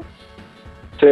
Sí, cada personaje tiene tres estilos diferentes. Entonces eso lo hace así un, juego más complejo y otra vez digo, el top 8 al final, bueno, creo que al final eh, como que el común denominador era Tania, pero entre los demás eran así jugadores totalmente diferentes. Y eso es lo que me gustó porque sí este, te da chance de ver más personajes de los de que otros juegos por ejemplo vamos a hablar un poquito de Mili de que nada más es Fox contra Fox contra Falco etc, etc. entonces sí hay como que ese aspecto de variedad de personajes. Eso es lo que me gusta a mí mucho ver de estos torneos que han pasado de Mortal Kombat entonces sí también ahí podría haber este unas sorpresitas en cuanto a aspecto de show y sí, este, yo sí invito a la gente que lo vea, sí debería de, ponerle un ojo a, Mortal Kombat X. ¿Hay que agregar algo más? No, a ver, Perfect Legend, ¿cómo le va con ese escrito? No le ha ido nada bien. Y sería interesante que mínimo pues llegara al top 8. yo quiero que yo quiero que llegue al top 8, lo elimine Sonic Fox y haga un pertrinche en pleno, en pleno escenario. estaría bien Estaría, estaría muy gracioso eso. Bueno, entonces, eh, con esto eh, acabamos la primera mitad de nuestro especial de Evo. A continuación vamos a tener nuestro intermedio musical y regresamos, no se vaya.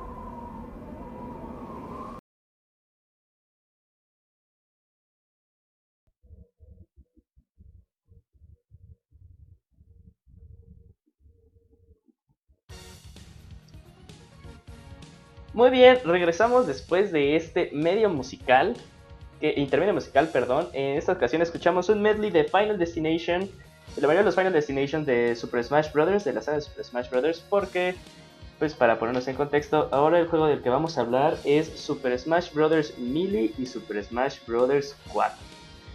Edo, una preguntota. ¿Crees que hay necesidad de que el Evo tenga dos juegos de Smash?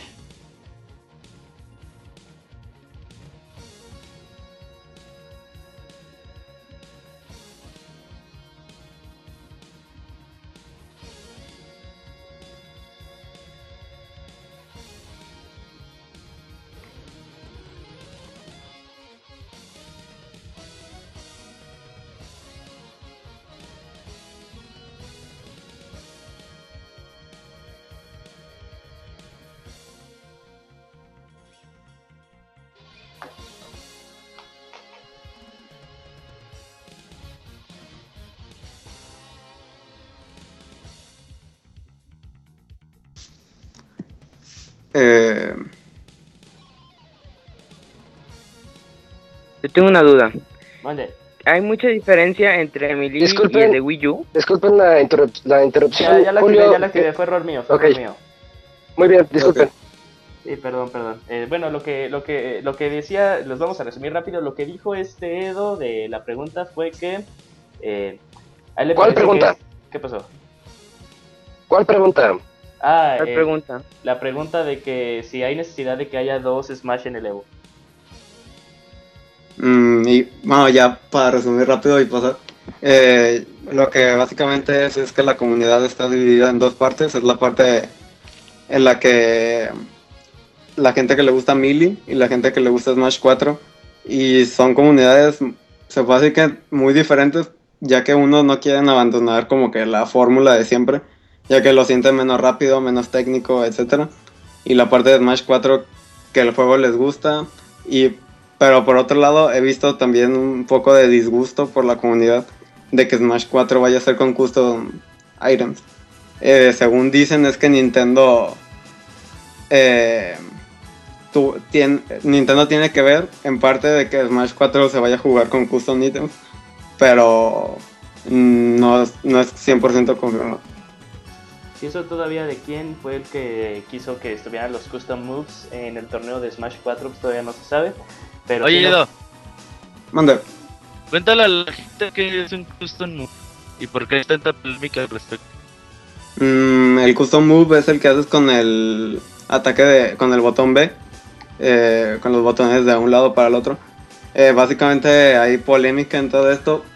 En parte yo creo una principal es que el juego no es no ha sido preparado digamos que con los parches para nerfear todos los movimientos que hay. Eh, y porque hay cuatro variantes por cada ataque. Eh, aunque quizás no sea una, una diferencia tan grande para la gente que no sepa, pero a la hora de jugar sí se nota mucho el cambio. Eh, y pero por otra parte, los custom moves pueden ser un una buena idea para que la para que mejores para que los personajes haya más variedad de personajes que la que hay ahorita, porque aunque mucha gente dice que son muchos, yo nomás veo eh, Zero Sweet Samus, Chic, eh, Diddy Kong y Luigi son como los personajes que siempre veo y Rosalina. Y aunque la gente diga que son muchos, en realidad son como unos ocho o algo así. Sí, aquí tiene este Edo eh, mucha razón. Eh, con esto de los eh, de los bueno si, si alguien ha tenido chance de ver torneos de Smash 4 desde que salió mm, se dará daba cuenta que pues nada más eran así los los moves eh, estándares que tenía cada uno. Y sí por un tiempo eh, tuvo eh, el personaje más usado fue fue Diddy Kong se- ya lo nerfearon como tres veces Ahora eh, el personaje que es el más temido es Sheik, para los jugadores que saben jugar mucho, con Sheik sí te puede volar muy rápido, también está Sirius Samus como dice Edo. Luigi, Rosalina, eh, sí es muy buena, sí está considerado, sí, sí está en un nivel muy alto del tier, pero no la usan mucho. Eh, sí es un personaje muy difícil de, de, de usar y el único que lo usa muy muy muy bien es Nairo. Pero incluso el mismísimo Nairo pues ya ha estado, eh, está optando por usar a Sheik, porque pues, ah, incluso su poderosísima Rosalina pues ya no está siendo rival para Sheik. Pero, eh, y esto es para decirle que pues, nada más se, estaban viendo así eh, estos cuatro o cinco personajes y una que otra este, sorpresita, ¿no? Pero eh, ya, cuando, ya con los custom moves te dan una variedad de juego. El juego se hace, no quiero decir mucho más rico, pero se hace ni más justo. Sino que le da oportunidad a personajes que están considerados como low tier de subir e incluso pues, ganarle a un personaje estándar aquí también no es de fuerza de que los de que los jugadores tengan que usar custom moves, bien pueden utilizar al personaje así normal. Eh, y, se pueden ver en este torneo, se van a ver tal vez muchas, muchas, pero muchas sorpresas. Tampoco todos los custom moves, eh, más bien es que no es custom moves, sino son sets.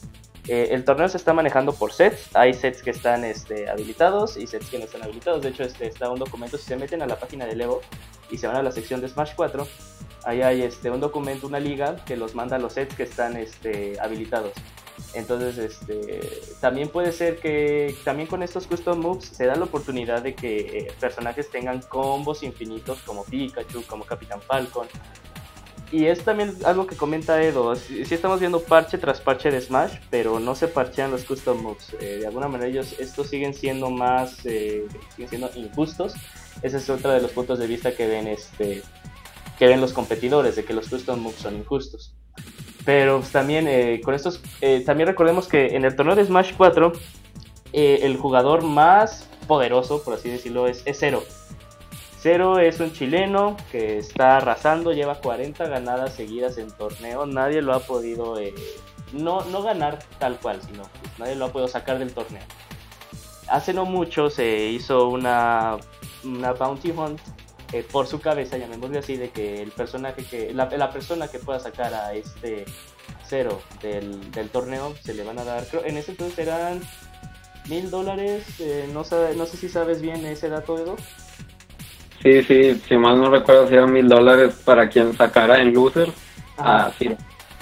Sí, eh, eh, el, eh, esta, esta, esta bounty va cambiando de si la sacas de winners o si la sacas de losers. y creo que a lo largo de estos, porque esto fue hace como dos meses. Sí, fue en el CEO. A lo largo de esto, la bounty se ha incrementado. Entonces, ahorita yo desconozco cuál es el neto, el, el precio, perdón, el, Sí, el precio por la cabeza. ¿1500? Mm, sí, están diciendo que era 1500 en el CIO.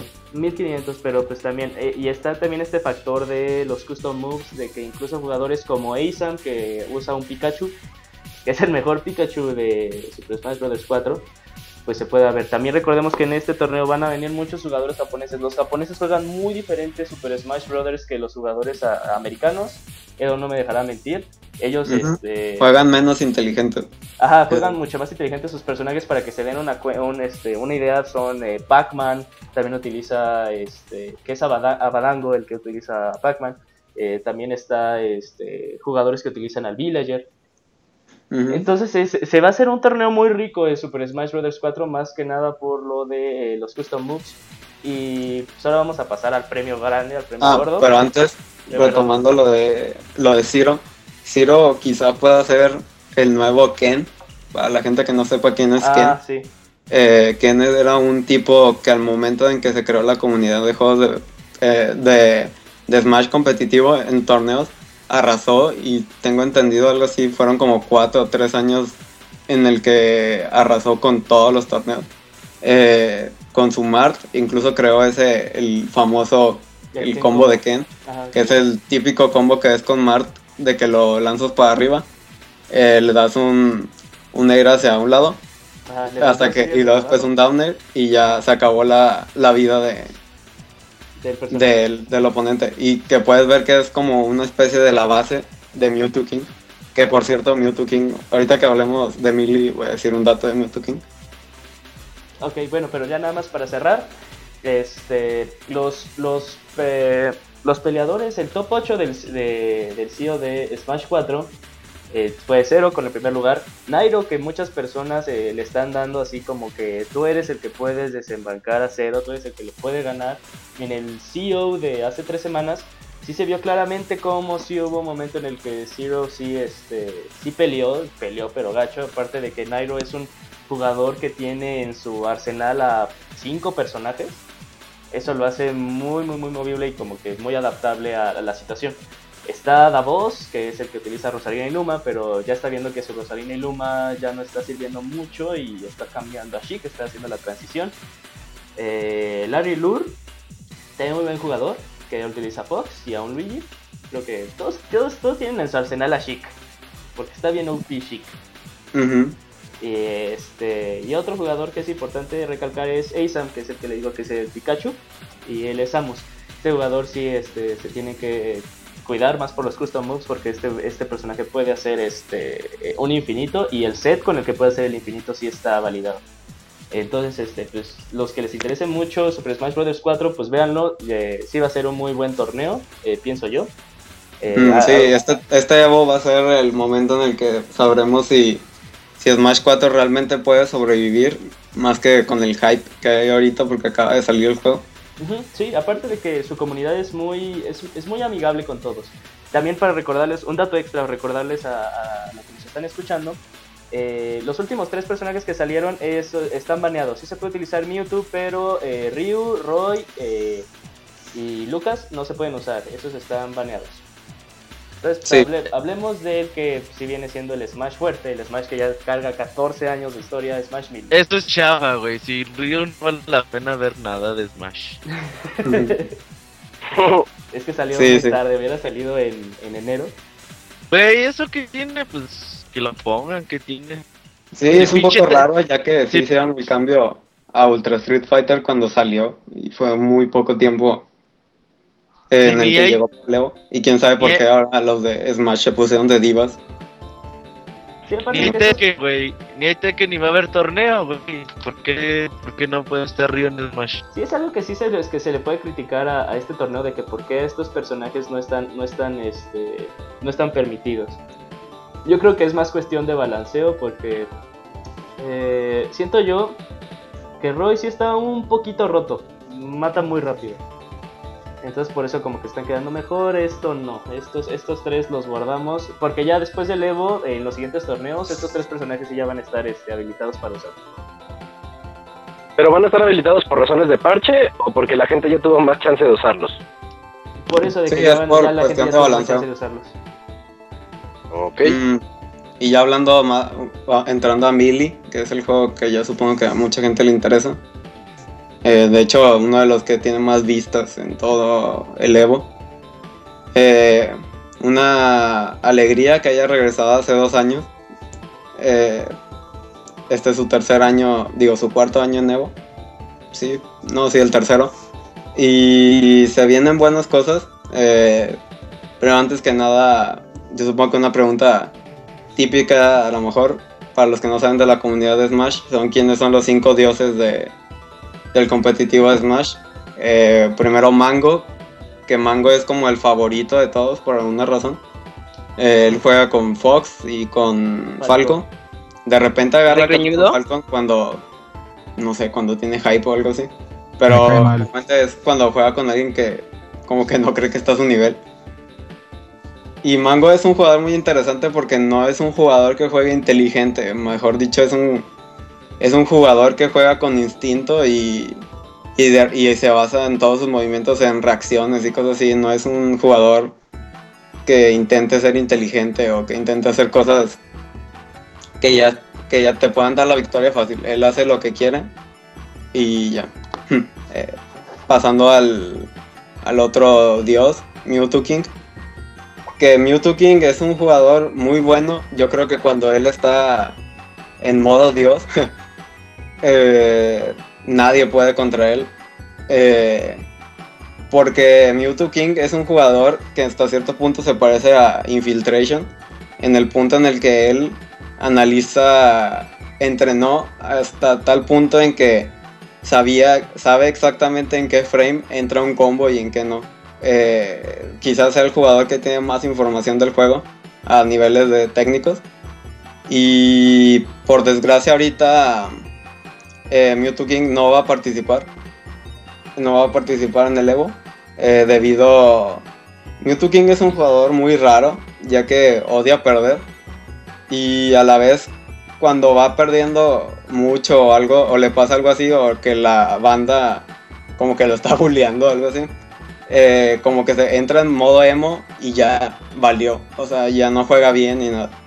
Eh, lo podemos ver cuando, en el Apex, cuando Liefen lo sacó de una forma muy extraña en Dreamland. Y ya pasando al otro dios, eh, Armada. espera, espera, espera, espera tantito, Edo. También el gran error de este Mewtwo King es que todavía no se decide en qué juego estar. Si estar en Melee o estar en eh, Smash eh, Wii U. Es también un gran error que se le está criticando mucho a Mewtwo King. Sí. Eh, Mewtwo King dice, de hecho, que él ya ha analizado suficiente... Suficiente Mewtwo, eh, suficiente a como para seguir practicando mucho. Es a lo que tengo entendido. O sea, según él dice que Melee, o sea, ya lo tiene como hasta cierto punto dominado. No necesita como ponerle tanto empeño como necesita ponerle Smash 4. Aunque últimamente ya tampoco lo he visto mucho en, en Smash 4. Sí, ni en Melee. Ya no he peleado mucho, se está como que dedicando a ser este, nada más exclusivamente el coach de cero. No, de hecho, ya no son amigos, ¿eh? ¿Ya no son amigos? no, ya no, ya no viven juntos ni nada. Se enojó de que le ganó en Japón. Sí, se me hace que fue eso. Y ya pasando al otro dios, que se me hace que mi jugador favorito de Melee, eh, Armada. Armada se me hace... Sería el mejor jugador, pero tiene el factor de saco, que de repente ya no lo ves en torneos. O sea, un día regresa y a otro no. Eh, es un jugador muy bueno, usa pitch como main, aunque últimamente ha estado, ha estado usando más a, a Fox. a Fox. Muy bueno, con eso llegó a finales prácticamente en el en Apex. Eh, está teniendo una muy buena actuación, lo he estado viendo en los últimos torneos. Eh, ha perdido dos veces seguidas contra Liefen. Eh, los dos son del mismo país, son suecos. Y ojalá y le vaya bien en este Evo, ya que él, él también se deprime mucho cuando pierde y se nota cuando pierde. Eh, así que ojalá algo le incentive para, para que siga jugando Smash. Sí, aparte que la gente como que de alguna manera está ahorita del lado totalmente de este, de este armada y quiere que quieren ver que, que gane un torneo ya por fin. Sí, sí. Eh, pasando al otro dios, que por una razón en este Apex como que por fin ganó el respeto que se, que se merece, eh, PPMD, eh, o Doctor Pipi, como lo conocen algunos. Eh, es un jugador muy interesante ya que al menos yo nunca he sabido exactamente cómo, cómo rayos juega. O sea, juega de una forma muy rara. Eh, usa Falco y a Mart. Para mí tiene el mejor Mart de todos. Aunque dicen que su. Aunque mucha gente dice que su Falco es mejor. A mi opinión su Mart es, es más bestial que su, que su Falco. Eh, es un jugador muy interesante y sin duda alguien que tenemos que tener en mente que puede ganar el Apex. El Apex, el Evo, perdón. El Evo. Y. Eh, ¿Quién más me falta? Ah, Hungry Box. Hungry Box es un jugador que a todo el mundo le gusta porque usa Jigglypuff, un, jugador, un personaje pues no tan usual en el competitivo. Eh, este tipo entra en la categoría de jugadores que, que entrenan demasiado y hacen las mismas cosas una y otra y otra y otra y otra vez. A pesar de que la gente lo quiere mucho, eh, a mí eh, juega hasta cierto punto campeando en la esquina siempre, haciendo, saltando y golpeando, saltando y golpeando. Siempre hace lo mismo. Eh, el año pasado tuvo una muy buena actuación, perdió contra Mango. eh, La final, final. la final.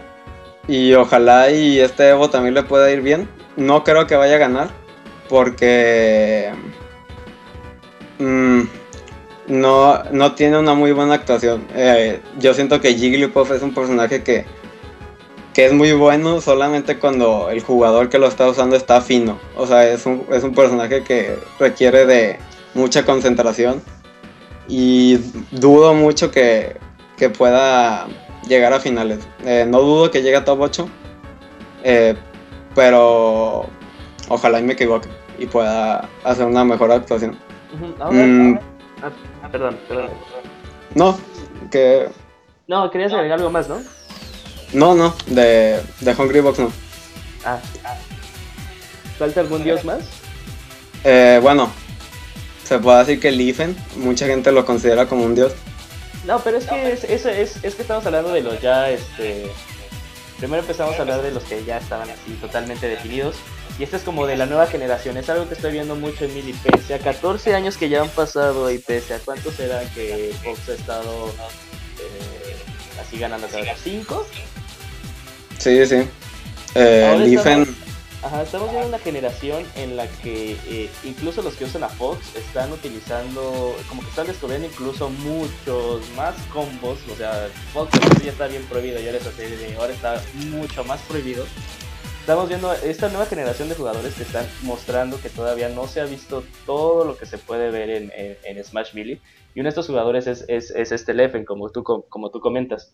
Este sueco que ha, como que primero traía así este, su, su ropa de soy chico malo y me burlo. El año pasado tuvo, ah no, en Apex este año tuvo este, un, una Un bronquilla ahí con qué jugador. con Chilín. Ajá, Eh. Chilín es un jugador veterano. Y Eh, que fue muy gracioso como, como le ganó 5-0 en un Money Match. Eh, y ya y veías a Lifen cada vez que le ganaba riéndose como un villano total. Ajá, y, aparte, y aparte fue, eh, la apuesta era de que este, el que ganaba ya no podía utilizar a Fox con el, con el color, Color normal. por ¿no? default. Ajá, el color de- por default ya no lo iban a poder usar en torneo. Y pues Eh, algo importante de, de eso que acabas de mencionar fue que Mango ahí le hizo un money match a, a por mil dólares, si mal no recuerdo. Y eh, en este en este Evo, si Lifen y Mango se encuentran, va a haber otra money match eh, entre ellos dos. No estoy seguro si también va a ser por mil dólares o por menos o por más. No, pero mil va- pero va- se va a poner bueno ese match. El Ifen lo siento como un jugador que puede ganar. eh, puede ganar el, el Evo sin duda alguna. Si puede jugar bien. Y si no se encuentra con Mart, ya que tiene un problema contra. Sí, contra los Mart. eh, ojalá y pueda ganar porque. eh, el Evo pues, prácticamente lo viene ganando Mango Dos años. los dos años que he estado.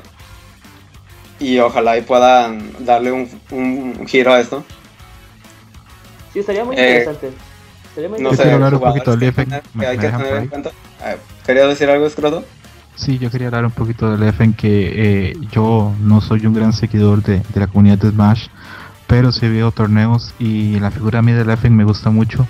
Me gusta mucho esa imagen de niño malo, me gusta mucho esa imagen de villano que tiene contra los otros cinco dioses, que contrario a Mango, que es así eh, una, una figura popular en todos los de Smash, contrario a Armada, que es tan ensimismado, tan callado, se ve tan cerebral, la figura de Leffen como villano aporta muchísimo a la comunidad de Smash. Ya me gustaría a mí que la comunidad de Street Fighter tuviera un personaje así tan marcadamente como un villano. Lo más cercano sería Filipino Champ, pero Filipino Champ eh, no es ni siquiera top 64 en Street Fighter. Entonces no tenemos ese plus que puede dar tener un personaje tan bueno que sabes que si se va, que si te gana, te va a dar la mano, pero se va a te dar la mano riéndote de ti, porque se burló de ti, porque te ganó. Entonces, este, a me parece, me parece algo eh, muy bueno. La comunidad de Smash tiene muchas cosas envidiables, pero esa figura de Leffen me parece ahora súper interesante. Me encantaría ver a Leffen en, en una, en una gran final de Smash. Y no sé, simplemente decir eso, que es una figura interesante y que le ha dado más sabor a los torneos de, de Smash, Sí, de porque Smash. siempre que ganaran los mismos cinco se vuelve un poquitín aburrido. Tal vez este a mí en lo personal no me gusta que ganen siempre los mismos y, y que Leffen esté ganando torneos últimamente y que supere a ya jugadores tan consolidados como los cinco dioses le da mucho sabor y le da interés. Y ahora yo cuando llegue a ver la final de Smash me queda esa duda de que estará o no estará Leffen contra esos cinco dioses y qué irá a pasar. Sí, sí, se pondrá muy interesante. Mm, y como decía ahorita, eh, jugadores que hay que tener en cuenta de Smash. Eh, eh, Axe, que es el que usa Pikachu, que si algunos no saben qué pasó el Evo pasado, Uy, no, fue. estuvo- le ganó a Silent Wolf en menos de como en 40 segundos o algo así. Sí. eh, y no le quitó ninguna vida. Fue una masacre total ese match. Eh, lo hizo muy bien. El problema de Axe, si bien es un jugador top player, el problema de Axe es que no es un jugador consistente. Eh, un día juega excelente, parece incluso un dios de Smash, y al otro día juega mm, pésimo. Mm, otro jugador que hay que tener en cuenta, o al menos a mí se me hace interesante, eh, Amanita, creo que se llama, Fly Amanita, que es el que usa los Ice sí. Eh, para mí son los mejores Ice Climbers de, de todo de toda la comunidad de Smash. Eh, aunque en el Evo está prohibido hacer el combo este infinito de los grabs de, de los Ice Climbers, lo hace muy bien. Mm, dudo que, que pueda llegar a más allá de top 16, o incluso dudo que llegue, pero ojalá y le vaya bien. Mm, y no sé si tú quieras agregar algún otro jugador interesante en la comunidad. Sí, yo tengo a dos, dos, dos, dos. Uno de ellos es este West Balls, que es también parte de lo que yo llamo este, la nueva generación de los jugadores de Smash. Él con su palco, eh, de hecho ha hecho sufrir demasiado a Mango cada vez que se enfrenta. Sí se nota este Mango que sufre jugar con él como cuando sufría jugar con Armada. Eh, Entonces también ese, es- ese para mí West Balls es un jugador que sí podría colarse a la final o incluso ganar el, eh, el torneo. Se tendría sí le falta mucho jugar más con Leffen para que ahí ya agarre sus mañas. Y otro este Shroom, que utiliza un chic muy bueno. Esos son los que yo también ahí tendría este tendría tendría que ponerles el dedo y decir estos chavos pueden llegar a, a una final. Pero hasta ahí tú también ya abarcaste pues sí a, a los que también se deberían de ver. Sí, a la mayoría. Eh, así que yo creo que ya no hay nada más que decir de, de Smash. Eh, así que hay que pasar a lo bueno, eh, a lo que todos vinimos a hablar esta noche. sí, Guilty Gear. Sí, Guilty Sí, Gear. Guilty todo el mundo está interesado en ese juego. Eh, Bueno, ahora vamos a hablar de Claro Guilty sí. Gear. ¿Alguien sabe algo de Guilty Gear? Sí, Yo tengo maestría. Yo, Ah, a ver, a ver, a ver. Va, ¿De ¿Quién inicia? dense rienda suelta. Ok, bueno, yo inicio. Eh, este.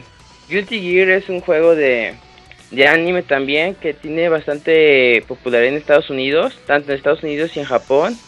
En el, el Evo, esta es la primera vez que vemos el Guilty Gear XR, que del cual es una versión, es la tercera la tercer juego de, de Guilty Gear. Este juego es mucho más accesible que los pasados. Inclusive este juego quiere llegar a nuevos, a nueva gente con mecánicas nuevas y todo esto. Yo siento que en tanto Japón como en Estados Unidos son como que comunidades diferentes. Porque en Estados Unidos usan mucho una técnica que se llama set play. Set play es, digamos, un ejemplo, digamos, tiras el mono y lanzas un poder. Cuando el mono se levanta, este mono, el, eh, contrincante lo bloquea. Eso le da carta abierta al otro personaje para meter más trampitas. Y eso es lo que está haciendo mucho los, los de Nueva York. Que como Lord Knife o Banana King, que es de California, se basan en eso, en set plays o inbloqueables. Este, mientras en Japón es más como que gira confirm, hacen un combo, te, te pegan con cualquier cosa y continúan un combo, combos largos y complicados. Este juego es bastante, bueno, para mí es uno de los mejores, es como Street Fighter 2, pero pero en anime. A, mí, Este, a mí lo personal me gusta muchísimo este Guilty Gear. Si hoy por hoy me ponen a decir cuál es el, el juego más completo, el mejor, diría que es Guilty Gear. Porque si me incluso Street Fighter 4, siento que es mucho más completo Guilty Gear. A nivel gráfico, el juego es increíble. A nivel de música, ni qué decir. Y a mí lo personal me interesa muchísimo ver ahora el torneo Levo. Viene un pequeño ejército de jugadores japoneses. Vamos a ver si este todos esos grandes jugadores de otros juegos de Arc System de Estados Unidos pueden hacerle competencia. Mm, no apostaría tampoco porque haya mucho no japonés en el top 16. Y quiero hacer así un pequeño paréntesis recordando que viene Ogawa, que es este el jugador más dominante en la historia de, Guilty Gear que había declarado anteriormente que no iba a venir al Evo porque sentía que no era un torneo que tuviera el nivel para él participar. Sentía que no había nivel en Guilty Gear fuera de Japón. Igual este eh, probablemente el dinero o alguna cosa más le llamó atención. Lo vamos a tener acá. También algo interesante es que en Guilty Gear van a estar participando otros jugadores muy grandes de otros juegos de Capcom. Va a estar Kazunoko, va a estar también Sako participando en Guilty Gear. Y... Sako es ese personaje que me gusta mucho, el de las que lanza así como sombras que aparece y desaparece. Ah, Sato. Sí, ese que usa Sato. Y Ogawa también. Sí, este es un personaje que requiere una altísima ejecución, entonces los japoneses se sienten muy cómodos. A la gente que no se conoce Guilty Gear, este, los invito a que vean el EO y vean algunos matches, aunque sea top 16 o top 8. Se van a sorprender lo rápido, lo espectacular y lo visualmente agradable que es ver un match entre top players de Guilty Gear.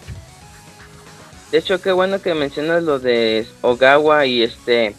El vato tiene uno de los mejores satos en la historia de Japón. Pero digamos que mucha gente piensa que es invencible y que es el, dominante, que es el Daigo de Guilty Gear. Pero hay un mono que se llama, bueno, es un vato que se llama Fab. Ese vato tiene uno de los mejores Pumpkin de la historia y es el que muy a huevo le gana. Y también va a venir al Evo, que es una gran cosa ver estos dos monos pelear entre ellos. Hay un americano que es el que organiza el Fasting Frosting, que es como el anime Palusa, que es puro juego de anime. Este mono, este vato fue a Japón, nada más para jugar Guilty Gear. Ya cuando supo un chingo se regresó. Peleó, ese vato peleó con Ogawa, peleó con Fab, aprendió un chingo, hizo sus torneos y se los chingó a todos para sacarles dinero. El vato se llama Edward Shadow, que para mí ese vato está en... Va a llegar todo opcho o las, o las finales, porque sí está bien chingón. Y usa un personaje random, que es lo, lo peor del caso, que es Fausto. Ese Fausto tiene movimientos al azar, no sabes qué te va a tocar. Y pues sí, los invito a que lo vean porque Guilty Gear es un juego bastante completo. Si les gusta mucho Street Fighter, les gusta los fundamentos, les gustan los si les gusta un mono que esté parado esperando a su contrincante que haga un error y que lo castigue y cosas así, les va a encantar Guilty Gear. Es vistoso, es alocado, es de todo. Entonces tú le das tu sello de aprobación. Sí, tiene el, tiene la, el sello de aprobación de Gerson, de Matt. ¿Algo, ¿Algo que quieras eh, agregar más, escroto, de Guilty Gear? No, simplemente que eh, para mí en personal va a ser una oportunidad de, ver y aprender bastante de Guilty Gear. Y no tengo muy claro por qué, pero en las zonas costeras de Estados Unidos hay grandes jugadores de Guilty Gear, pero el fuerte de Guilty Gear está en el Midwest de Estados Unidos. Hay torneos y grandes jugadores. No tengo una explicación del por qué. No sé si llevar relacionado con las comunidades o la gente que está aficionada al anime, pero Guilty Gear tiene un impacto grande en Estados Unidos, tiene una comunidad fuerte y vamos a ver cómo les va contra ese pequeño ejército japonés de jugadores de Guilty Gear que viene. Oye Matt, eh, aquí tenemos una pregunta del chat, eh, si sabes si Daigo estará en Guilty Gear. Yo que sepa, no. ¿Entonces creo que no, tienes el dato? Eh, Daigo anunció que va a volver a jugar Guilty Gear, pero hasta donde tengo entendido no va a jugar en este en este Evo, no se siente preparado Aún así, si me das unos dos o tres minutos, te confirmo. Así, pero con seguridad si está no está. Ok, ok, va, va, va. Entonces, eh, proseguimos. Aquí cerramos Guilty Gear, a excepción de que eh, nos dé el dato. Y ahora sí, redobles por favor, porque viene lo bueno. Ya son las 11 de la noche y vamos a hablar de Ultra Street Fighter 4. ¿Quién quiere empezar? Yo sé que todos están muy emocionados, pero ¿quién quiere empezar? No se amontonen. ¿Qué piensas, Creto? Estaba muy callado. Creto está investigando. Sí, Creto nos está checando ah, el, dato de Lian. Igual, igual puedo, puedo, puedo empezar este, hablando un poquito de, Street Fighter 4. Eh, igual el dato de algo lo podemos dar al final, no es algo urgente. Eh, creo que este es el torneo de Street Fighter 4. Es el último año en que Street Fighter 4 va a ser la cabeza del Evo. El otro año muy probablemente que veamos a Street Fighter 5 y es un año que va a marcar, así como todo el mundo piensa que el primer Evo de, Street Fighter 4 lo ganó Daigo, el último Evo de Street Fighter 4 como el juego más grande va a quedar guardado, va a quedar guardado en la memoria de, las demás personas. creo que es probablemente el torneo más pesado de la historia a nivel de Street Fighter. Vienen todos los jugadores grandes. No se me ocurre ni siquiera, no sé, alguno de los jugadores importantes que no vaya a estar. Y lo que tiene grande Street Fighter es que es un juego que conecta con muchísimos públicos. Es el juego que personas que nunca han visto juego de pelea lo pueden ver y se pueden emocionar, pueden entender qué está pasando.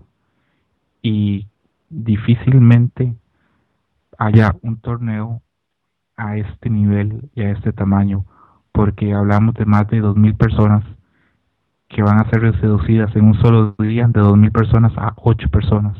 Y esas 8 personas solamente uno va a ganar.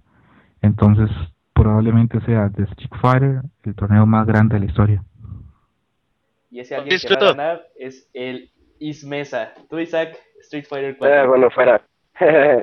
Eh, yo, yo lo que les puedo decir de Street Fighter 4 es que, así como dice Scroto, es emocionante ver este último año en el que va a estar como el rey en el, en el Evo, porque el que sigue, quizás, supongo que sí, va a seguir, va a tener ahí su espacio, pero obviamente van a darle prioridad al 5. Entonces, a mí me, me, me, atrae bastante ver este, este, esta gran despedida para nuestro juego que, que nos gusta tanto.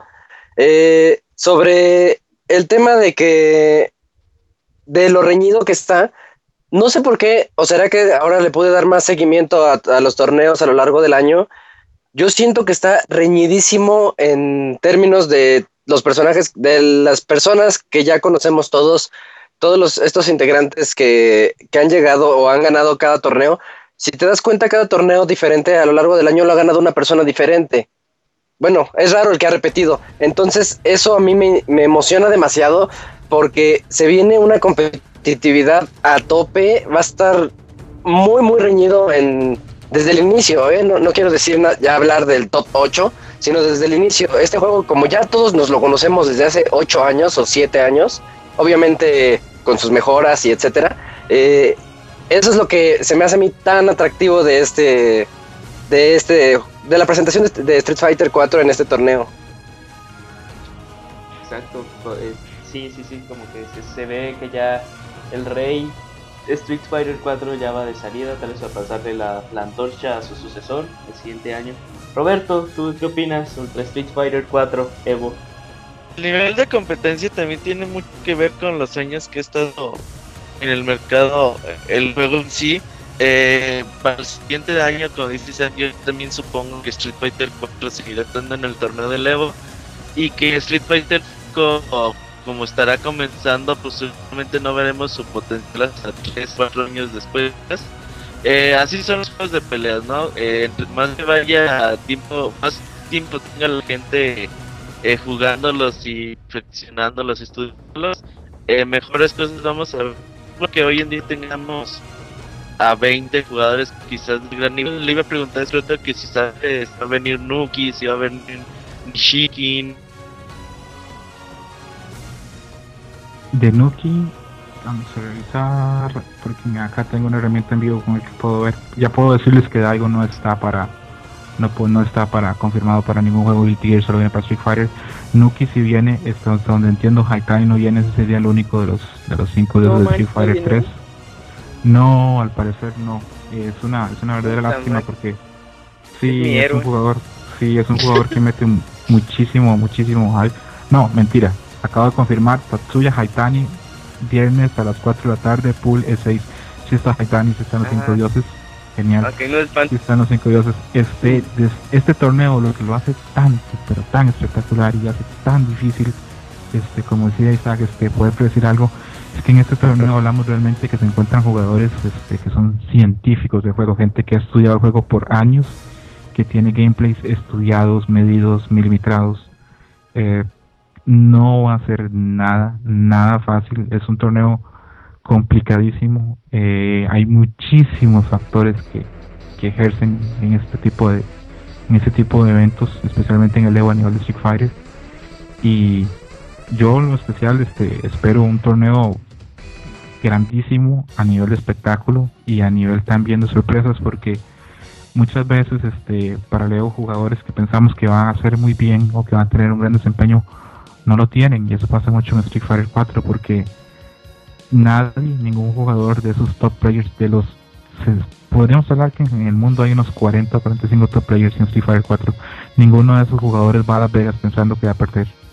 Todos van pensando que van a ganar, todos van pensando con su mejor juego, todos tienen meses este entrenando. Los que seguimos en Twitter a jugadores este, norteamericanos y japoneses, vemos que han intensificado sus sesiones de entrenamiento, han viajado a algunas otras partes del mundo a entrenar, a ver videos. Y lo repito, este torneo va a ser enorme por el nivel que va a haber de competencia y de estudio previo porque por hoy en Street Fighter 4 eh, pues nos conocemos todos, todo el mundo sabe qué tienen y todo el mundo sabe cómo contraatacarlo, entonces va a ser un torneo muy bueno. Sin duda por lo que dice Scroto, este juego es el rey del Evo. Edo, algo que tengas que agregar acerca de Street Fighter 4. Mm, eh, Scroto como que ya dijo la mayoría de las cosas, eh, pero básicamente sí, de este Evo yo creo que se espera mucho que sea un torneo completamente reñido en el que ya desde muy temprano se note la compatibilidad de todo eh, y que no tengamos que esperar, no sé, hasta el top 64 o algo así para ver ya nivel. Eh, se nota que ya van a estar todos bien nivelados y la gente que va va muy bien preparada. Así que ojalá y desde el principio vaya a ser un buen torneo. Matt, algo que quieras agregar de Ultra Street Fighter 4 ya para cerrar y seguir hablando de este. Ah, pues sí, es de que Street Fighter 4 es uno de mis juegos favoritos. Eh, porque, eh, bueno, en el Evo, porque aprendes bastante. Cada jugador cambia su estrategia o cambia su dinámica para adentrarse al Evo y fregar a diferentes contrincantes. Eh, pasó mucho con Filipino Man, que este vato tenía Rose yo lo veía jugar en Level Up, que es en las arcadias de este eh, Alex Valle. Bueno, que estaba él. Y no, no veía hacer gran cosa, era muy bueno, pero no, no, no brillaba. En el Evo del año pasado brilló, se echó a Haitán y se echó a varios. Por lo mismo de que tenía guardada tecnología, tenía guardado combos que él sabía en qué momento y en qué parte usar. Es un, es como decía anteriormente, es un festival. Vas a ver cosas que nunca habías creído y Street Fighter es el que es el rey en eso. Es como habíamos comentado al inicio, que el Evo es la oportunidad para la gente de ver más acerca del metajuego, los que no están muy metidos y sorprenderse. Y Escroto. Exactamente. Escroto. Sí, eh, pensé que Robert me iba a preguntar algo. Sí, eh, eh, este año ¿quién es tu favorito? Yo, a mí me gustaría, bueno, personalmente, que lo ganara Saco, ya que él participaba en muchos torneos durante el año y me gustaría mucho verlo durante eh, la Capcom Cup. ¿Tú a quién te gustaría que ganara? Pensé que íbamos a hacer la quiniela hasta el final del programa, ah, pero... Sí, lo dejamos, lo dejamos al final. al final aguanta, aguanta, aguanta, Roberto, aguanta, aguanta. Ah, perdón, perdón. Sí, al final hacemos la quiniela, pero eh, también concuerdo en que sería muy bonito que lo ganase Saco porque eh, su estilo de vida ya no le permite ir a muchos torneos y es muy triste que no podamos ver a un jugador con ese nivel de ejecución en más torneos grandes. Ahora yo tengo una pregunta para ti, Escroto. Ajá. ¿Quién va? Eh, me refiero a región. ¿Crees que ahora sí este sea el año en el que por fin Estados Unidos gane su trofeo Evo de Street Fighter ah, e, Esa es la pregunta que, está corriendo por todos los foros y que prende fuego en Twitter cada vez que la gente lo hace. Porque ahí, en este momento creo que hoy por hoy es el, momento en que ha estado más fuerte Estados Unidos a nivel de Street Fighter 4 por los jugadores que tiene y por los personajes que están manejando. Eh, hay jugadores que hoy por hoy tienen con qué hacer y de los jugadores japoneses, no creo que sea nada fácil que alguien llegue y diga, eh, mira, vamos a, ponerlo así, va a ganar un americano de fijo, pero creo que hay posibilidades de que, de que puedan llegar bastante largo. Creo que hay jugadores norteamericanos que tienen estilos y personajes contra los que los este, japoneses no tienen tanta experiencia o no tienen tanta capacidad. Hace poco hablaba con, con algunas este, personas que también gustan mucho de pelea y hablábamos de por qué es que Pierre Barrock tiene tan buenos resultados contra los jugadores japoneses y no contra los jugadores de América. Y es porque en Japón no hay Balrogs, en Japón tampoco hay mucho Abel, en Japón creo que tampoco hay Doldis. Hay personajes que no hay tantos en Japón y no tienen esa experiencia. Entonces hay, creo que hay una posibilidad no muy grande, pero reducida de que un americano lo gane. Ahora, si tuviera que apostar, diría que no, que lo va a ganar un jugador asiático. Pero creo que nunca ha habido tanta posibilidad como que lo gane un jugador americano como ahora.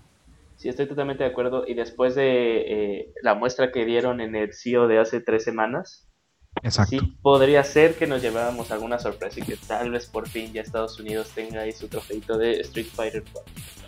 Sí, porque eh, dejémonos de, dejémonos de, no sé, de cordialidades. El Evo es un torneo americano y a la comunidad estadounidense, a la comunidad americana le duele que año con año vengan jugadores de otros países ganen el torneo, se lleven el, trofeo y se lleven el dinero. No es bonito o no es agradable organizar un torneo y que siempre sean jugadores extranjeros los que ganen.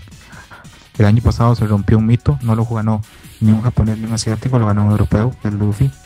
Y creo que eso debe, ser un, debe servir como estimulante o como incentivar el deseo de la gente de Estados Unidos por querer ganarlo finalmente. Sí, aparte, eh, eh, durante el Evo el juego va a cumplir 7 años, ¿no? Si no me equivoco. Así es. Ahora hablemos un poquito de, esto, de estos tantos años que ha estado Street Fighter 4.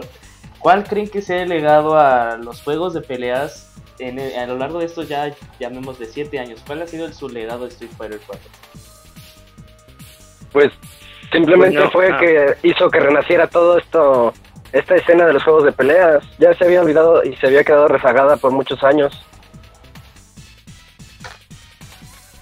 Ahí de hecho trajo nuevos participantes. De hecho yo inicié por Street Fighter hace eh, dos años cuando estaba viendo, estaba pendejeando en Twitter, vi el tweet de Pixelania que puso, ah, aquí está el Evo con los mejores peleadores del mundo, le di clic, no pasó ni dos horas y ya estaba en el blockbuster comprando el juego. Sí, es un juego bastante chingón. Y este, ya con Street Fighter 5 yo creo que va a tener la misma aceptación por los nuevos fans. Ahora, ver, te estamos hablando de, yo asumo, de tu serie favorita de todos los tiempos. ¿A ti qué te deja estos largos años que ha tenido Street Fighter 4? Uh, Street Fighter 4, si bien, y quiero que no se malinterprete mis palabras, si bien es un juego es de los, de los Street Fighter que hay, tal vez sea el que menos me guste. Aún así me gusta mucho, pero aún así tal vez sea el que menos me guste a nivel gráfico y a nivel de concepto. Es un juego que es innegable el aporte que ha dado la escena. Eh, revivió y fortaleció la escena por Street Fighter 4 y por hoy tenemos podcasts como este. Eh, se vende ropa de Street Fighter eh, con cosas de peleas hay torneos, hay stream, hay información, hay páginas. La escena actualmente de los mundos de juegos de pelea se ve muchísimo a Street Fighter 4. Eh, creo que incluso hay un aspecto que la gente olvida, pero Street Fighter 4 trajo el juego en línea y eso permitió una nueva dinámica totalmente distinto a algo que no teníamos. Es un juego que ya trajo el parcheado, algo que nunca tuvo Street Fighter 3, por ejemplo. y creo que a nivel de lo que fortaleció, de lo que creó y lo que construyó en la escena, tal vez el Street Fighter es más grande de todos los tiempos por lo que hizo a nivel de la escena. Obviamente si hablamos a nivel de género, el más grande sería Street Fighter 2 por lo que significa. Si hablamos a nivel técnico, hablaríamos de un Street Fighter 3 por lo que significa un juego de Street Fighter 3 a alto nivel, que es lo más alto a nivel técnico que hay de, de juego de peleas. Pero a nivel de escena, a nivel de fama, a nivel de construir una plataforma donde la gente pueda disfrutar de los juegos de pelea, donde los juegos de pelea generen dinero, se hayan vuelto algo redituable, algo que la gente pueda ver como una actividad. Street Fighter 4 es probablemente el juego más grande. Muy, muy, muy buenas palabras, Escoto. Me sacaste una lagrimita, la verdad, de, tan bonitas palabras y de qué tanto aprecio le tienes tú a Street Fighter 4 y a la serie en sí. Roberto, ¿tú qué piensas? Street Fighter 4 7 ah, años. obviamente Street Fighter 4 ha dejado un legado grandísimo. Sin Street Fighter 4 no habíamos tenido todos estos juegos de peleas que hemos tenido durante estos 6 años. Eh, cuando quería sacar Street Fighter 4 dijo, pero pues es que ya nadie juega juegos de peleas. Sacaron Street Fighter HD Remix y vieron que todavía había gente que jugaba y que estaba interesada en estos juegos, los sacaron un gran éxito de ventas, vendió muchos millones de, copias yo también me acuerdo, yo también me olvidé mucho tiempo de los juegos de pelea, sobre todo porque ya que hice aquí en México desaparecieron y para mí jugar solo un juego que nunca, nunca ha sido lo mío. Y cuando vi ese trailer de Street Fighter 4 de Waddy's Power con todos los combos, los supers y los que podían hacer los personajes, me acordé de esos tiempos de arcade. Como que mi Street Fighter 4 empecé a retar, me di cuenta que, que fueron la era más o menos parecida como tener alguien ahí a tu lado que, que ya pues vamos, vamos a echar la y, sin duda alguna ha, traído segundo aire al género de juegos de peleas le agradecemos mucho y gracias a Street 4 tenemos lo que tenemos hoy en día en una comunidad bien encantado que en, el año 91 que salió Street Fighter 2 hubiéramos tenido el internet que tenemos ahora para poder apreciar también el juego y tener todos estos detalles, todas esas posibilidades que tenemos hoy en día con Street Fighter 2, con lo que tenemos hoy Street Fighter 4 y pues que bueno que también tenemos a tener Street Fighter 5, un género que pues sigue con algo de respiración artificial, pero que poco a poco lo, la comunidad lo sigue manteniendo vivo y, muestra de ello son los Red Premios que se están dando en el Evo este año. Excelentes palabras Roberto. Edo, la misma pregunta, ya para no ser iterativo. Mm, Street Fighter 4 para mí fue el hecho de que yo nunca me retiré de los juegos de pelea. Yo todo el tiempo que no hubo algo nuevo para jugar, me la pasaba jugando Capcom vs SNK 2, que es mi juego favorito de peleas. Eh, pero sin embargo todos mis amigos dejaron de, de jugar juegos de pelea, ya no tenía nadie con quien jugar. Y para mí Street Fighter 4 fue el hecho de volver a tener alguien contra quien poder medirme eh, al momento de jugar. Entonces para mí es algo muy significativo que Street Fighter 4 haya revivido de nuevo el hype por los juegos de pelea, eh, al menos para un cierto público. Y ojalá y Street Fighter 5 vuelva a hacerlo, vuelva a renacer el género y pueda atraer a mucha más gente a la comunidad. Sí, sí, sí, exacto. Matt, ¿algo que quieras agregar? Ah, pues este que Street Fighter eh, es una escuela. Cada persona que quiera entrar a los juegos de pelea debe empezar por un Street Fighter, sin duda alguna. Ahí vas a aprender todas las bases, todas las herramientas para ser un, si quieres ser un profesional. Sí, digamos, todo el legado que ha dejado Street Fighter ha, este, ha traído nuevas personas, nuevos, nueva tecnología, también ha traído nuevos juegos, juegos que han querido copiar su estilo, no lo han logrado y otros han como que mejorado. Pero sí, Street Fighter es la escuela de todos los juegos de pelea. Bueno, yo, yo para agregar, eh, Street Fighter 4, tal vez no estaré muy metido en los juegos de pelea convencionales, llamémoslo así, Street Fighter 4, eh, Mortal Kombat, King of Fighters. Pero eh, Street Fighter 4 tuvo algo que cuando vi el trailer, este trailer que comenta Roberto de What What Power, yo también lo vi y dije, este juego lo tengo que tener. Y así, creo que ya había salido el juego porque fue el trailer de lanzamiento. Entonces así igualito como, como Matt, terminé de ver el video, me fui a mi tienda de videojuegos más cercanos y lo compré porque dije, este juego se ve excelente porque sí, en su tiempo se el Street Fighter 2 en Super Nintendo. E igual, eh, no soy muy bueno en estos juegos, pero veo los streams y veo que a la gente le gusta, también eh, escucho a personas como Scroto hablar de Street Fighter 4 y te dan ganas de saber más, te dan ganas de jugarlo, te dan ganas de estar dentro de la comunidad te dan ganas de participar en torneos. Y eso es lo que te eso es lo que deja Street Fighter 4 Street Fighter, Street Fighter aparte que es el papá de todos los juegos de, peleas para mi gusto y ver cómo a lo largo de los años cómo se ha renovado cómo ha aprendido incluso y cada y cada iteración que sale es para hacerlo mejor más competitivo más accesible.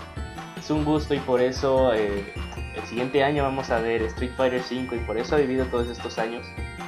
Y es muy bueno eh, como videojugador ver que estos juegos eh, sigan siendo muy queridos, que comunidad nueva entre a ellos y, ver qué, tan, qué tanto se puede lograr en estos juegos de pelea, porque también está el pensamiento de que los juegos de pelea no son muy creativos, no, son todo un arte, son toda una ciencia. Eh, se ha hablado de frame data, se ha hablado de, este, del, del metajuego y esto, esto jugar, jugar y ser muy bueno en un juego de pelea sí es de que eres muy dedicado, de que le das su tiempo, de que lo estudias, de que te estás midiendo con otros para ver qué tan bueno puedes ser tú y no solo con tres, tres personas. Y pues sí, eso, Street Fighter 4 es, después de 7 años, se le agradece porque le dio un nuevo aire al género de peleas. Eh, ¿Algo que quieran agregar más de Street Fighter 4? Eh, del torneo tal cual. ¿Proseguimos? Sí, prosigue. Siguiente. Seguimos, sí. Ok, ahora de lo siguiente que vamos a hablar es de los torneos alternos que no están como tal en los highlights de, de la programación del Evo. ¿Cómo se llama exactamente estos torneos, Escroto? El torneo se llama Alivivo, es un torneo alterno paralelo de juegos que no son incluidos en el Evo pero cuentan con una escena propia. Se llevan a cabo en el mismo hotel de Evo, pero lo hacen en otro salón. Este, este año van a haber juegos que tienen una escena grande, por ejemplo, eh, lo que llaman Uniel o Under Night in Bird, o Glass Blue, el Crono Fantasma, o juegos clásicos ya como el, el Multi Blood o el Guilty Gear XX, o juegos más relacionados, digamos, con personajes de Moe como Aquapasa o Arcana Heart. También haber juegos clásicos como Dark Soccer 3, eh, Capcom vs SNK2, el famoso Skullgirls que tiene una escena también muy fuerte. En realidad de estos juegos algunos podrían incluso estar en el Evo porque tienen ya una, una comunidad fuerte que les da soporte. Por ejemplo, Uniel o Blast Blue o el mismo Skullgirls podría estar perfectamente en el line-up. A mí me gusta mucho que se haga este tipo de, de iniciativa porque son juegos que son muy buenos, que tienen mucho que ofrecer y que en años pasados se hacían los torneos pero no había stream. Este año va a haber stream. Eh, probablemente Roberto y yo vamos a estar compartiendo un documento donde pueden seguir los horarios para ver el, tiempo y el stream por si a alguien le interesa. Y eh, repito, me parece muy interesante porque el Evo es tan grande que a veces no absorbe solamente los juegos que son más jugados, pero hay juegos muy buenos que pueden acercarse a un público nuevo y es gracias a esa iniciativa que se puede dar. De hecho, hablando de los streams alternos, el día de mañana va a estar el post principal los 7 u 8 streams eh, principales del Evo. Va a haber un link para donde va a estar un post secundario con los links eh, con los streamings alternos eh, a estos torneos. Sí, esos, torneos alternos también, también la verdad, este, qué bueno que va a haber un stream eh, les recordamos que donde van a poder, van a estar compartiendo las noticias en la página del show de levo.com, ¿verdad? Sí, también vamos. bueno, Roberto va a ponerlos en Pixelania, pero por si alguien tal vez se pierde por ahí, cae en la página del show de Levo, también vamos a poner ahí este link para el documento con los horarios y el stream. Ok, ok, sí, sí, sí, David, la verdad que me interesa ahí es Project M, ahí también lo voy a estar viendo. Ahora eh, continuamos y vamos a hablar de uno de los temas eh, delicados, digamos, dejémoslo así, así yo lo veo. Y vamos a, comentarles qué pensamos nosotros acerca del el coaching, de que si el coaching es justo, debería de estar reglamentado y si realmente le pesa a los jugadores eh, que no llevan un coach, ver cómo una persona que sí lleva, pues afecta totalmente el resultado. ¿Quién quiere, comer, ¿Quién quiere empezar a dar sus puntos de vista? Yo. Sí, eh, yo quiero decir, eh, en primer lugar, que no estoy a favor del coaching en ninguna instancia, de, en cualquier torneo del que sea que estemos hablando. A mí no me parece justo para, y mucho menos en un torneo en el que está yendo mucha gente amateur, eh, enfrentarte a, a dos pares de ojos. Porque no es lo mismo lo que uno solo está viendo intentando ganarle a la técnica del rival y todo eso, a que de repente cuando pierdes o cuando ganes, llegue el coach o tu compañero y te diga, ah, checa que no está haciendo bien los antiaéreos, o checa que eh, no está poniendo atención en, cuando se le llena la barra, etcétera. Eh, a mí no me gusta eso. los juegos de peleas están hechos para uno contra uno y, ya. El coaching se debe de hacer posteriormente, si, si lo quieres ver así, con pues con tus compañeros aparte, eh, platicando entre cuates, oye, yo creo que debiste hacer esto, o checándolo tú solo videos eh, y todo lo que ha ocurrido. A mí no me gusta, es, de entrada también me parece que se ve mal. No, eh, hay torneos en los que están muy bien ambientados, que parece un ring de peleas, por ejemplo, y el juego está ahí en medio. Se ve, se ve muy mal cuando en lugar de que estén ahí los dos peleadores, estén tres, porque nunca falta el que son dos contra uno prácticamente, o dos contra dos también ahí, y dices, esos dos que hacen ahí atrás, nada más susurrándole al oído cosas dulces, no, no, no me late. Pues sí, muy, muy, muy, muy bueno tu punto de vista. Eh, Yo quiero ¿tú qué- dar a- Ah, perdón, perdón, Escroto, continúa. No, no, eh, sí, sí quería decir este que yo no sé si el coaching sea justo. Lo que sí sé es que se ha vuelto un recurso válido y que la gente lo, lo está usando. Creo que sí debería reglamentarse porque si sigue así simplemente puede llegar a ser injusto para, para alguna gente. Entonces creo que si alguien no trae coach, creo que el otro jugador no debería traerlo. Creo que si cada quien trae uno, pues estaría aceptable. Tal vez no sea lo más justo, pero lo encuentro que se puede negociar. Pero mm, sí, definitivamente no es algo como, es algo nuevo. Esto es algo que, es, es- esto es algo que prácticamente nace de, de la dupla entre Infiltration y Love. De que Love se sentaba a la par de Infiltration con, con un teléfono y tenía y tenía datos de tendencias de los jugadores con los que se iban a enfrentar y le daba consejos. De ahí empezó a nacer eh, esa idea de tener un jugador a la par, porque igual como cuando uno juega fútbol o igual como cuando uno hace una actividad, cuando uno está haciendo la actividad no se da cuenta de muchas cosas porque su rasgo de percepción es limitado. Otra persona que está afuera puede ver otras cosas y se puede fijar en otros elementos están realmente haciendo daño o beneficiando. Entonces, este, creo que eh, para el Evo debería tratar de reglamentarse. No está reglamentado actualmente y vamos a ver casos en que tiene razón Isaac, va a llegar un jugador tal vez relativamente amateur, se va a encontrar contra Viene Tokido y tiene la para Fudo y a Mago dándole consejos. Entonces es, es muy complejo. Eh, eh, ahora, creo que pesan ciertos matches. Creo que es que depende mucho el usuario, depende mucho el jugador. Hay jugadores que no les gusta para nada que les den consejos. Sé de buena fuente que Daigo no soporta y ni, no quiere ver a nadie a la par de él dándole ningún consejo. Y he visto muchas veces quejándose. Por ejemplo, Perfect Legend hace poco perdió un torneo y se quejó de esto del coaching. Y Mike Ross le respondió en Twitter que dejara de llorar, que al final del día siempre gana el mejor jugador. Yo no creo que eso sea totalmente cierto. Creo que el coaching sí puede llegar a pesar contra ciertos jugadores. Y creo que sí debería empezar a, a- a reglamentarse porque ya, ya, no, ya ni siquiera podemos este, empezar a discutir si va a pasar o no va a pasar. Es algo que va a pasar. Entonces ya debería empezar a reglamentarse. Eh, Eso es, es solo mi opinión, pero, pero entiendo la otra gente que considera que no debería pasar del todo. Sí, sí, sí. Edo, Mm, sí, estoy de acuerdo hasta cierto punto.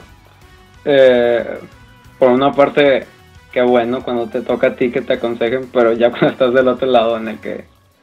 incluso hasta cierto punto lo he visto más, más que nada en Marvel y en Smash, eh, que traen ahí a su coaching, pero son así como una crew, casi casi una banda de gente que está alrededor de él. Ya parece casi casi como que todos contra el- la misma persona. Eh, no sé hasta qué punto en un torneo eso te puede meter más presión. Eh, así que se puede decir que yo también estoy de acuerdo en que el coaching no es, hacer- no es muy justo que digan. Como intimidar, ¿no? Dices. Sí, porque yo he visto en Smash, eh, en Smash sobre todo que a veces son torneos un poco más underground, eh, que ves a que ves a una banda de gente alrededor y ni son no son del público, o sea, son amigos de del que está jugando Del Hus, del y barrio. ves que y el otro tipo, pues yo supongo que aunque no seas una persona tímida o algo así, te tiene que estar intimidando que esté toda la gente alrededor gritando al otro, ¿no? Diciéndole qué hacer y que estás haciendo mal y cosas así. sí, ahí sí puede aplicar la de mi barrio me respalda, ¿no? Casi, casi. Sí,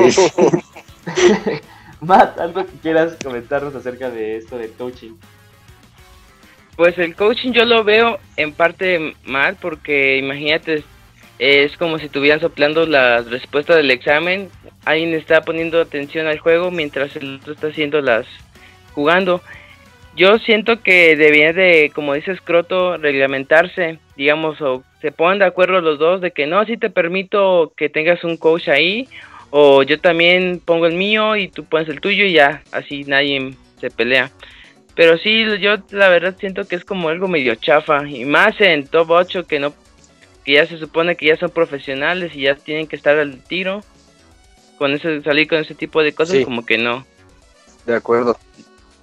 Sí, Sí. sí, sí, y se vio en el... Ya. Y definitivamente vimos así que tanto puede cambiar la match eh, en el CEO de, de hace tres semanas, ¿no? ¿No crees? Sí. Sí, sí, sí, de ahí se puede. Yo también estoy, eh, pienso lo mismo que ustedes. Sí se me hace injusto que ahí tú, que venga una persona con, con su coach y decir, no, pues mira, fíjate, ahí vi este, es como tener pues, otro, sí, totalmente, es tener otro cerebro y otros ojos que puedan ver algo que no estás viendo. Entonces si el juego sí pasa a ser, este, para mí la match pasa a ser un poquito, más bien muy desbalanceada. eh, si ven ahí, están poniendo atención más ojos. Tal vez sí pensaría diferente que dijeran, ah, pero todos pueden llevar su coach, no es obligatorio que alguien lleve su coach. Entonces, este, pues sí cambiaría un poco las cosas, ¿no? Porque ya está eh, nivelado. Pero ahora eh, hablemos Pues de otro tema. ajá. ¿A ¿Qué pasó? Perdón. Ah, no, sí, te iba a decir de que cuando usas el coach es como que fuera diferente porque no está el person bueno, la persona que está jugando está jugando con dos, alguien que le está diciendo algo y el que está jugando. Y en cambio estaría más chido que una persona por sí sola hiciera todo el mérito. Que es la, la razón del Evo, yo creo. Sí. Sí, sí, tú, tú, Scott, Ok, ¿qué ya. pensarías? ¿Que es este victoria de uno o victoria de dos? A nivel del coaching, Ajá. mm, creo que el coaching es que e- e- es difícil saber realmente qué tanto ayuda o qué tanto no ayuda a veces, porque algo a mí que me sorprendió mucho es que a veces el coach nada más este, está diciéndole vas bien o puedes o simplemente lo está motivando y hay otra gente que sí le está pasando información o le está dando consejos qué hacer. Mm, creo que depende, depende de la situación.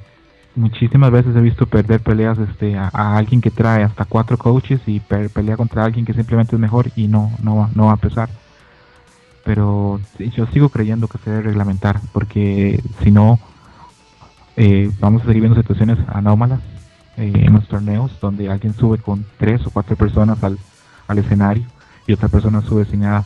Tal vez no pese, pero al final de cuentas mm, tal vez sí pese muchas veces y tal vez sea una victoria de dos y no de uno. Mm, recuerdo que Infiltration desde que rompió su alianza con Love, eh, su, su promedio de victorias ha bajado considerablemente. Entonces creo que sí, hay un poquito de victoria de dos. Sí, sí, sí, estoy de acuerdo. Ahora pasemos al siguiente tema, algo que para mi gusto le mete picardía, así, sabor a- al Evo. Son las llamadas, son las denominadas Money Match, que pueden ser de hecho eh, muy, muy, muy chistosas. Una que me sé es que en Smash 4 hay una Money Match, pero es un torneo de amigos. De hecho, si varios eh, jugadores pro estaban eh, entrenando a sus amigos. Y ahí el que gane se va a llevar este ahí su, su dinerito. Y aparte, pues eso como que... mm, aparte así de los premios locos que, que, que decimos de 50 mil dólares, imagínense que aparte el que gana se lleva, gana una money match y hay unas muy locas que es así de 10 mil dólares, entonces pues sí se lleva su super dinero. ¿Alguna money match que ustedes sepan que va a estar en este Evo? Sí, yo Eh, quiero, perdón, déjame un trocito nada más, este, quería decir este que eh, el domingo hay un money match este grande por 10 mil dólares, domingo a las 11 am va a estar en el podcast de Mats, de Madcaps, perdón, probablemente lo van a grabar Mike Ross y sí, eh, entre Luffy y Super Santorman, Super Santorman que es el discípulo de el discípulo de Bonchan que quiere tomar venganza por la final del Evo pasado. Eh, simplemente quería dar el dato porque no quiero como que termine el programa y que se nos vaya, simplemente dejarlo ahí. Sí, sí, sí. Eh, ¿Alguien que sepa de algún otro money match así extrañón? Eh, como yo decía, no es un evento aparte, pero eso de Mango y Lifen eh, se encuentran en el Evo, en el bracket, va un money match eh, en el mismo torneo del Evo. Y otro importante money match eh, patrocinado por Red Bull, eh, la Salty Suite. Eh, se va a poner bueno. Eh, hasta tengo entendido, nomás va a ser eh, Smash y Street Fighter. Ajá, Smash Eh, aún, aún no estoy seguro exactamente eh, quiénes, quiénes van a participar, pero al mínimo sí va a ser eh, por stream, así que se va a poner bueno. Y aparte Sí, va a ser- es, Va a estar por stream por el Team Spooky y va a estar muy bueno porque, bueno, todo el mundo sabe que el viernes, cuando termine el viernes, van a haber más de 1080 jugadores que nos siguen en el torneo y siempre quedan ganas de jugar. Y el Asalto Sud va a ser el sábado, va a ser por el stream de Team Spooky. Estoy seguro que Pixelana lo vamos a tener también. Y que no se lo pierdan porque va a haber este tanto money matches como de, de Smash y Street Fighter 4. Ah, de Smash va a ser en, en BG Bootcamp. eh, Exacto. ahí es donde se va a transmitir eh, lo de Smash. y Lo de Street Fighter va a ser en Team Spooky. Nada más eh, para que lo tengan en cuenta. Esto de este de Red Bull es en la noche, ¿no? Va a ser noche madrugada. Sí, es después de después del evento del Evo. Eh, va a ser ahí en, en una sala de hotel VIP. en el que van a estar ahí metidos muchos jugadores. Sí, Red Bull al- alquiló la habitación para, para eso, alquiló un, un room para hacer una fiesta y hacer el la Salty Suite. Y yo concuerdo con Julio, yo siento que, que este tipo de peleas este, le mete sabor, le mete, le mete ganas a las, a las peleas porque siempre está ese incentivo del dinero y porque ah, creo que nada duele más que perder en dinero un juego. Y aparte de eso daña mucho el orgullo. Y creo que en los money matches este, a, veces no gana tanto el mejor, sino como quien maneja mejor los nervios. Ajá, sí. Yo también veo así los money matches, así de qué tanto puedes aguantar tú la presión de que es así. Está en el juego, por ejemplo, el, el money match que comentamos de 10 mil dólares. ¿Qué tanto aguantas? ¿Qué tanto te pesan 10 mil dólares? Así enorme. Eh, bueno, ahora ya continuando, pasando a un tema que va a ser mucho de su agrado. Vamos a hablar de nuestra quiniela del Evo, ¿no? Sí. Bueno, entonces, a ver, eh, ¿por qué juego vamos a empezar? ¿Qui- qui- ¿Quién quiere? ¿Quién quiere? El orden que llevábamos. del orden que llevábamos. Ok, entonces empezamos con Tekken. En- ¿Alguien conoce idea. Yo, un yo jugador de conozco Tekken? jugadores de Tekken, así que se lo dejo a, a quien sepa. Sí, yo tampoco. Va a ganar el mejor. son, son ocho japoneses, no, eh, cuatro japoneses y cuatro coreanos y ya.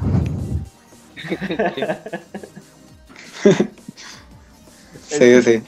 Es- es- bueno, esa, esa no vale, la eliminamos. A ver, Persona 4, Matt. ¿Quién, es- quién, quién es tu campeón de Persona 4? Eh, mi campeón es OG, pero siento que lo va a ganar un americano, no sé por qué. Pero entonces, Lo ver, puede no. ganar Banana Ken o Lord Knife. Uno de esos dos lo pueden ganar. A ver, pero te estoy diciendo, a ver, para ponértela más fácil. Lo Ajá. tienes que escribir No, sí, así, sí. firmar, eh, pluma Ajá. que no se puede borrar. ¿Americano o asiático? Eh, americano, Banana Ken. Ok, americano. Entonces lo gana un americano. ¿Alguien más quiere dar así su, eh, su predicción?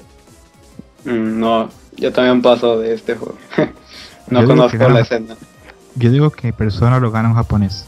Ok, persona lo va a ganar japonés. Isaac, Japonés. japonés, lo dijiste así bien raro, ¿verdad? ¿Se notó? Sí, sí, sí. Sí. Robert, Yo de persona no tengo ni idea, güey. pero a ver, Tú di que japonés a o más americano. mercenario. Ah, japonés. Ok, entonces lo gana, lo gana un nipón, lo gana la tierra del sol naciente. Entonces, a ver, ¿cuál es el siguiente juego? Eh, Killer Instinct. Yo digo que Killer Instinct lo gana el jugador favorito Martel Pixel, Rico Suave. Sí, sí, sí, yo también digo que Rico Suave, pues, pero perdió el año pasado, ¿no? Si no Sí. mal. Perdió la final, pero este año viene más rico y más suave. Ganar. Recargado. Viene remaster. Sí, yo también Oye, voy- Scroto, Dime, Robert. eh, Justin ya dejó Killer Instinct por la paz. No, todos los jugadores, todos los top players norteamericanos están inscritos en Killer Instinct. El premio de 50 mil dólares es muy grande como para, para no darse la, la oportunidad. Sí. Eh, oja- ojalá y lo gane Gon, güey. No creo, pero ojalá. Y yo voy, yo voy igual que con este, que con Scroto, yo digo que lo gana eh, Rico Suave y aunque ya haya más roster en el juego, yo digo que ahora sí va a usar a, a Saber Wolf, va a ser su main. Ok, yo voto por Wong. Wong, Edo, Yo también por Wong. ¿quién fue esa voz? ¿Matt? Yo sí, yo digo que Wong. Ah, Edo, Mm, pues para seguir la corriente también Wong. Entonces, tres Todos Wong, dos, Casi, casi todos. dos Rico Suave. Entonces, el que, el que pierda, no sé qué, qué, qué va a dar. ok, No, continuamos. las apuestas vienen en, en Street Fighter, porque ahí es donde todos saben. Ah, ok, ok. Sí. Entonces, eh, proseguimos con Marvel. Eh. Marvel. Mm, yo me voy por Filipino, me gustaría que, que ganara Filipino. Escroto. Uy, Marvel es, es difícil. Eh, sin embargo, creo que a Marvel le haría muy bueno que ganase otra persona que no sea ninguno de esos tres dioses del Marvel. Eh, me gustaría que ganase o Cloud o Polygeman o uno de los jugadores nuevos de la costa este como Flux. Creo que le sería muy bueno. Ajá, sí, estaría bien. A ver, este. Matt, perdón. Ya te estaba saltando, perdón, perdón.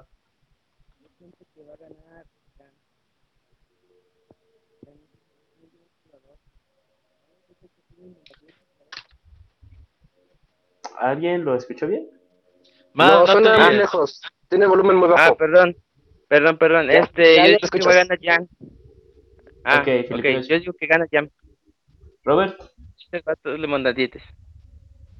Yo en Marvel siempre con Justin Wong. Ok, a ver, ahora también para meterle saborcito. De la money match entre Japón y Estados Unidos, ¿quién gana? Yo voy con Estados Unidos. Estados Unidos. Sí, todos Estados Unidos. USA. Ojalá gane Japón. Escroto, también vas con, con USA.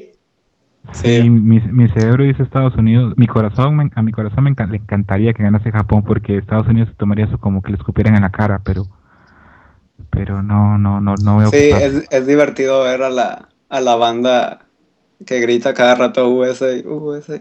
Eh, porque en Mar- hora. Marvel, es el juego de Estados Unidos. Ellos lo sienten como algo muy propio y, y cuando han perdido contra los japoneses les ha dolido muchísimo. Sí, ya de por sí ya tienen con que no puedan ganar en Street Fighter, entonces pues, sí, hay que dejarles Marvel contra Capcom. Entonces todos van con America. Ok. Continuemos. Mortal, Co- Mar- Mortal, ¿eh? Mortal Kombat X. Yo digo que gana Sonic Fox y que lo mismo que había dicho antes que Perfect Legend, no sé, haga un berrinche y se tire del escenario, con, no sé, contra el piso o algo así. Yo, yo, no, yo desconozco eh, eh, más que nada a los que, a los que van a, a los, a los jugadores de Street Fighter, o sea, sí, digo de Street Fighter, de Mortal Kombat. Sí veo los Yo no me arriesgo. sí, Gana Estados Unidos. Estados Unidos. A mí sí me gustaría que ganara Perfect Legend. sí, igual yo creo que gana algún estadounidense. Yo digo que gana Sony Fox también. ok. Con escroto. Ok, excelente. A ver. Ahora proseguimos a Super Smash. Comencemos con el pesado Mili. No se montan en chavos. Oye, Yo quiero que gane. Sí, yo, yo quiero que gane. Yo quiero que gane alguno de los dos suecos, o Leffen o Armada. Ok, ok. Edo. Em, yo creo que gana. Ah, está difícil. Mm, estoy entre. Liefen o Mango. Isaac, ya sé que no, es, no eres muy, muy, muy fan, pero. A ver, te la voy a poner fácil, Isaac. Estados A ver, a ver, a Unidos, Suecia o. o, o ya. ¿O ya? ¿A poco los- son los fuertes? Ok. Eh, Estados Unidos. Ok, Estados Unidos. Eh, a ver, Robert. yo dije que me gustaría que ganara Armada. Eh, Matt. Oh, espera, ¿de dónde, perdón, ¿de dónde es el que ganó en 40 segundos? Estados Unidos. Ah, perfecto. Mantengo mi voto. Matt. Sí, yo también digo que Estados Unidos. Estados Unidos. Ok, Estados Unidos. Yo voy con que gana Leffen. sí, que gana Leffen. Ahora, eh, Smash Wii U. Creo que en Smash Wii U sería muy raro que no ganase cero, así que diré que cero. Ok, cero. Cero. Sí, yo también digo que cero. Ojalá y pierda, güey. Edo. Mm, sí, yo también creo que Ciro, aunque me, no olvídenlo, yo creo que Ciro sí va a perder. Eh, no, eh, hasta cierto punto creo que los nervios lo van a traicionar. Que gane un Güey. japonés, güey. No, no me gustaría que ganara un japonés. Me gusta que, que Smash al menos sea un, una comunidad que sea de Occidente. Ok, entonces tú dices que, que va a perder cero, pero ¿quién, quién, ¿con quién está tu dinero? Mm, no, nadie. Pienso que va a ganar alguien así como alguien que nadie se esperaba. A mí me cae muy bien cero, la verdad. Me gusta cómo juega y sí iría por cero, pero eh, estoy viendo a Nairo muy fuerte, entonces mi dinero va con Nairo. Ahora, Guilty Gear. Japón. digo que Ogawa. Ogawa. Ogawa. Yo quiero Japón. que gane Kazunoko, güey. Ojo que Kazunoko en, en una entrevista hace poco dijo que él sabía que él era bueno en Guilty Gear, pero si él jugaba contra los top players japoneses de Guilty Gear, no se sentía capaz. De hecho dijo que él no creía que pudiera ganarle un round a Ogawa. No, es que está muy cañón. Mm, me gustaría que ganara Saco, pero nada más porque soy fan de Saco. Isaac. Japón. Yo, yo igual que yo, yo también voto como Isaac Japón. Bien, bien. Gane Japón. Go Japón. A ver, ahora la cereza en el pastel, Ultra Street Fighter 4. ¿Cómo lo dejamos? ¿Nuestro top 3 o el que gana gana? Yo, Ya, top 3. Tres. top 3, ok. A ver, eh, vo- voy a empezar diciendo que me gustaría ver gente que nunca ha estado en el top 8, me gustaría verlos en este año y me, gust- me gustaría que Street Fighter 4 lo ganase alguien que no lo haya ganado antes. Eh, y si pudiese escoger los jugadores para top 8, ojo, no voy a decir quiénes, quiénes creo que van a quedar, porque creo que es muy difícil en Street Fighter predecir quién va a quedar. Eh, hay muchísimos jugadores muy buenos y no hay un solo top player que ustedes me digan, eh, este jugador no le gana a nadie, no. Para cada top player que ustedes me puedan mencionar, yo les puedo decir un jugador o dos que tienen una paternidad sobre él. Pero me gustaría jugadores que den espectáculo, me gustaría ver a Punko en el top 8 por lo loco que es. Me gustaría ver a Smoke por lo fino que es con sus combos. Me gustaría ver a Sako con esa ejecución. Me gustaría ver a Haitani con ese nivel que tiene esa Makoto. Me gustaría ver un grappler. Me gustaría ver a Snake Eyes, a Strider, a Koji, a algún grappler, porque siempre trae mucha emoción. Y por qué no, me gustaría ver también a Mago con Jan, que últimamente le ido muy bien y creo que es muy poca gente la que ha visto un Jan de ese nivel. Sí, sí, sí. Estoy de acuerdo con Hablando- eso. Hablando de Mago, güey, gracias a Dios que ya se deshizo de su Fight Long. Y qué bonito está jugando últimamente, eh. Bueno, Roberto, Sí. ya que empezaste. Oye, pero espera. Ah, perdón. Espera, espera. Scroto debe decir quién gana. ¿Quién gana el Evo? Ok, Sí. si, tuviera, si, si, si yo tuviese que escoger o poner apuestas, tendría, o por números, tendríamos que decir que Daigo y Momochi son los jugadores más dominantes actualmente. Pero, pero, ah, ya no quiero ni que gane ni Daigo porque lo ha ganado dos veces y Momochi viene a ganar la Capcom Cup. Mm, voy a decir Kazunoko. Va, va, va. Entonces, Kazunoko es el dinero en donde pone escroto. Entonces, a ver, ahora sí, Robert, ya que habías comenzado. Yo insisto, en Street Fighter el final debería ser Daigo versus Saco. Ojalá y que se pueda dar. Lo veo muy complicado. No, no creo que Saco tenga el nivel para incluso llegar a todo option, top 8 en este torneo. Pero sí, o sea, por sentimiento lo ganara Saco, pero yo creo que lo va a ganar Daigo. Daigo, ok. Siempre fiel a Daigo. Sí, es como su América. Así de quién va a ganar América. No juegan, pero aún así América. Gana Daigo, gana Daigo. Sí, sí, está bien. Es válido. Matt, ¿con quién va tu dinero? Eh, yo digo que Mago. Su Jan está increíble. Y también me alegra mucho que haya votado Fein Long porque era bastante chafa. Es muy bueno, pero es bastante chafa usar un Fein Long. Este, mi segundo lugar, yo creo que es Kazunoku porque su Yun también es increíble. Este, y tercero, Smoke. Por acá, puro barrio. Y el vato ahorita. Y el vato. El vato siempre ha estado con buenos combos usando control. Es lo que más admiro de ese vato, de, de Smoke. De que usa el control. Ya, eh, tiene una ejecución perfecta. Ok, ok. ¿Alguien más que quieras agregar o con esos también? Con eso también, gracias. Edo,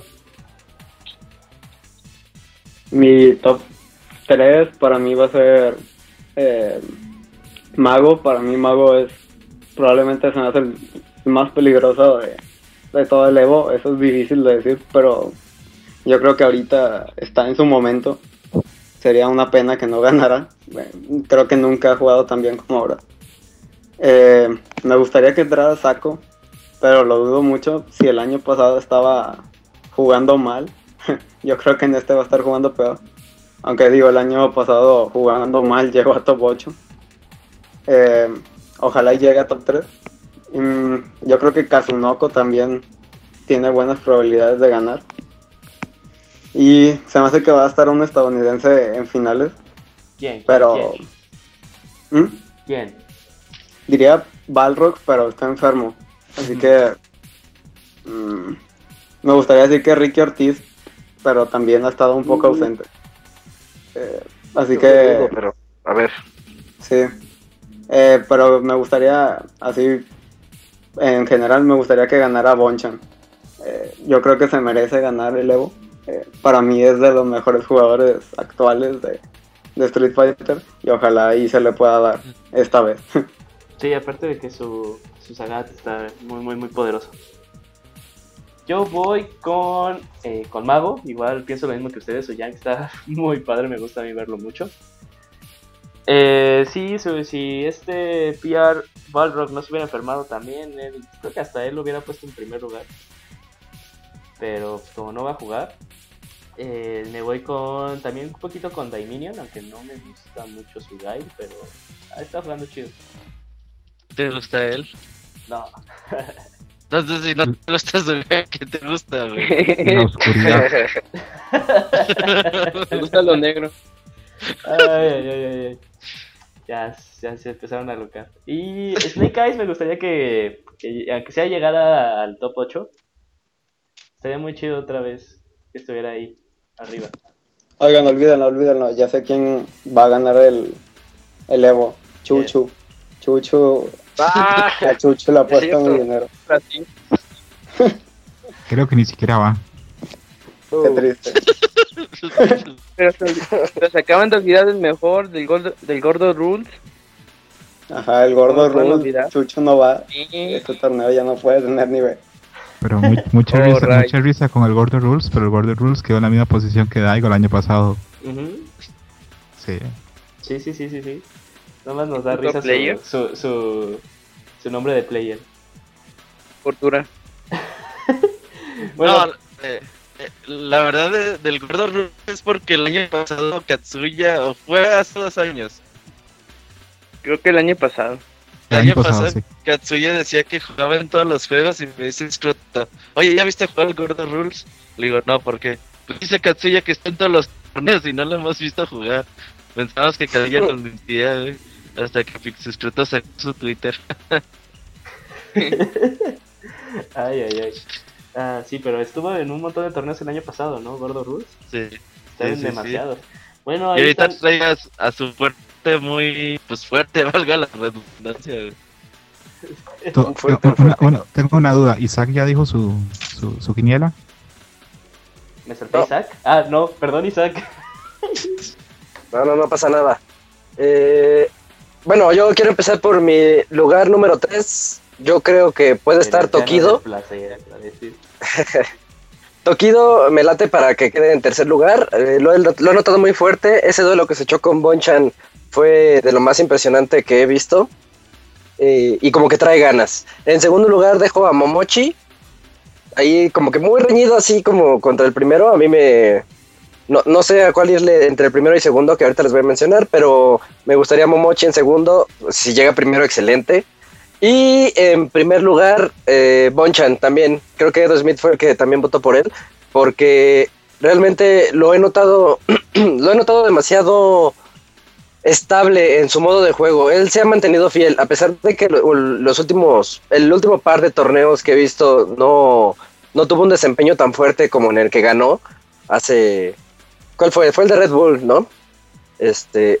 Sí, ganó Red Bull. Eh, eh, de- des- después de eso no lo he notado tan fuerte como en aquel torneo, pero sin embargo yo noto que tiene una estabilidad, tiene una constancia en su modo de juego y a mí me gusta bastante lo defensivo que es su Sagat. De Bonchan en particular. Así que campeón Bonchan, segundo Momochi y tercero Tokido.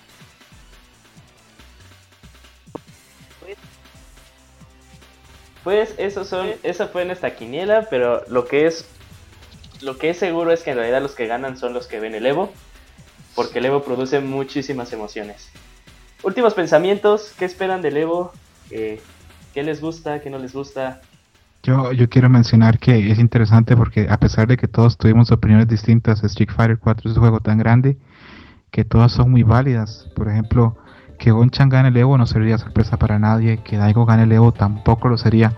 Eso es lo que hace tan grande Street Fighter, que haya tanta competitividad y tantísimo jugador que lo pueda ganar. Muy bueno. Isaac. De acuerdo con Pixescroto, tiene, tiene razón en lo que dice de lo reñido que va a estar todo el torneo. Eh, yo puedo hablarles particularmente de Street Fighter, pero en todos los demás esquemas y todo lo demás que pudimos platicar de este torneo viene muy muy grande, no solo en premios, sino en la expectativa que todos los fanáticos tenemos. Ya escuchamos su charla de Smash, eh, pudimos platicar todos de Street Fighter, eh, pudo, pudo platicar Matt de Guilty Gear, entonces este Se ve que hay, hay, hay demasiado hype por, por, por, todos los juegos, ¿no? no solo por Street Fighter, a pesar de que sea el gran final. Entonces va a ser un muy buen torneo y pues los esperamos a todos ahí. Edo. Mm, sí, básicamente esperamos que este, este, torneo traiga muy buen espectáculo. Eso es lo que más espero de este Evo, eh, porque torneos buenos han habido muchos, pero ojalá y este Evo tenga mucha producción y, y que tenga un plus más allá de, de buenos matches. Y ojalá y todos nos puedan acompañar en, en Pixelania viendo los torneos para que se unan al chat. Y si se pone aburrido el match, el escroto empieza a decir ahí en comentarios, bueno, que te entretienen. Así que para que se pasen el Evo en Pixelania. ojalá. Ah, perdón, ah, perdón, perdón, perdón, no, perdón, perdón, este, no, que algo más. Ah, ok. Bueno, sí, este, pues el Evo es uno de los eh, eventos más importantes del año de los juegos de peleas y digamos, si sepas o no sepas de los juegos de peleas, es bastante vistoso ver a los, a los japoneses, a los estadounidenses hacer combos y, y ver toda su tecnología y todas esas cosas. Es muy entretenido. Yo antes cuando lo veía no, pues este, no conocía mucho y ya hasta ahorita ya estoy más empapado de de toda esta información. Sí, me, espero que mucha gente nos pueda acompañar este fin de semana. Se pone muy bueno, hay juegos que a lo mejor no les guste, pero hay de todo. Sí, sí, sí. Claro que sí. Roberto, tú, el que creaste esto junto con Escroto, últimas palabras. Ya después de eh, este es el sexto que vamos a cubrir. Eh, ojalá el día de mañana el sábado y el domingo están ahí con nosotros acompañándonos. De hecho, es un torneo que mucha gente entra, normalmente los torneos de juegos de pelea nadie entra a verlos más que de ello. Pero eh, los Evos sí tenemos buen público, ojalá y nos acompañe. Vamos a estar desde las 10 de la mañana eh, los tres días. Y pues ahí van a tener opciones de stream, pueden ver los tres, cuatro streams que quieran ver al mismo tiempo, no van a tener ningún problema. Entonces, pues ahí los esperamos, ojalá nos puedan acompañar. Y pues inviten a, sus hermanos, a sus hermanas de preferencia, hay que puedan ver con nosotros, pues este bonito, pues ya, ya le llaman mucho que los eSports. Es básicamente, ya es como un partido de fútbol en la tele.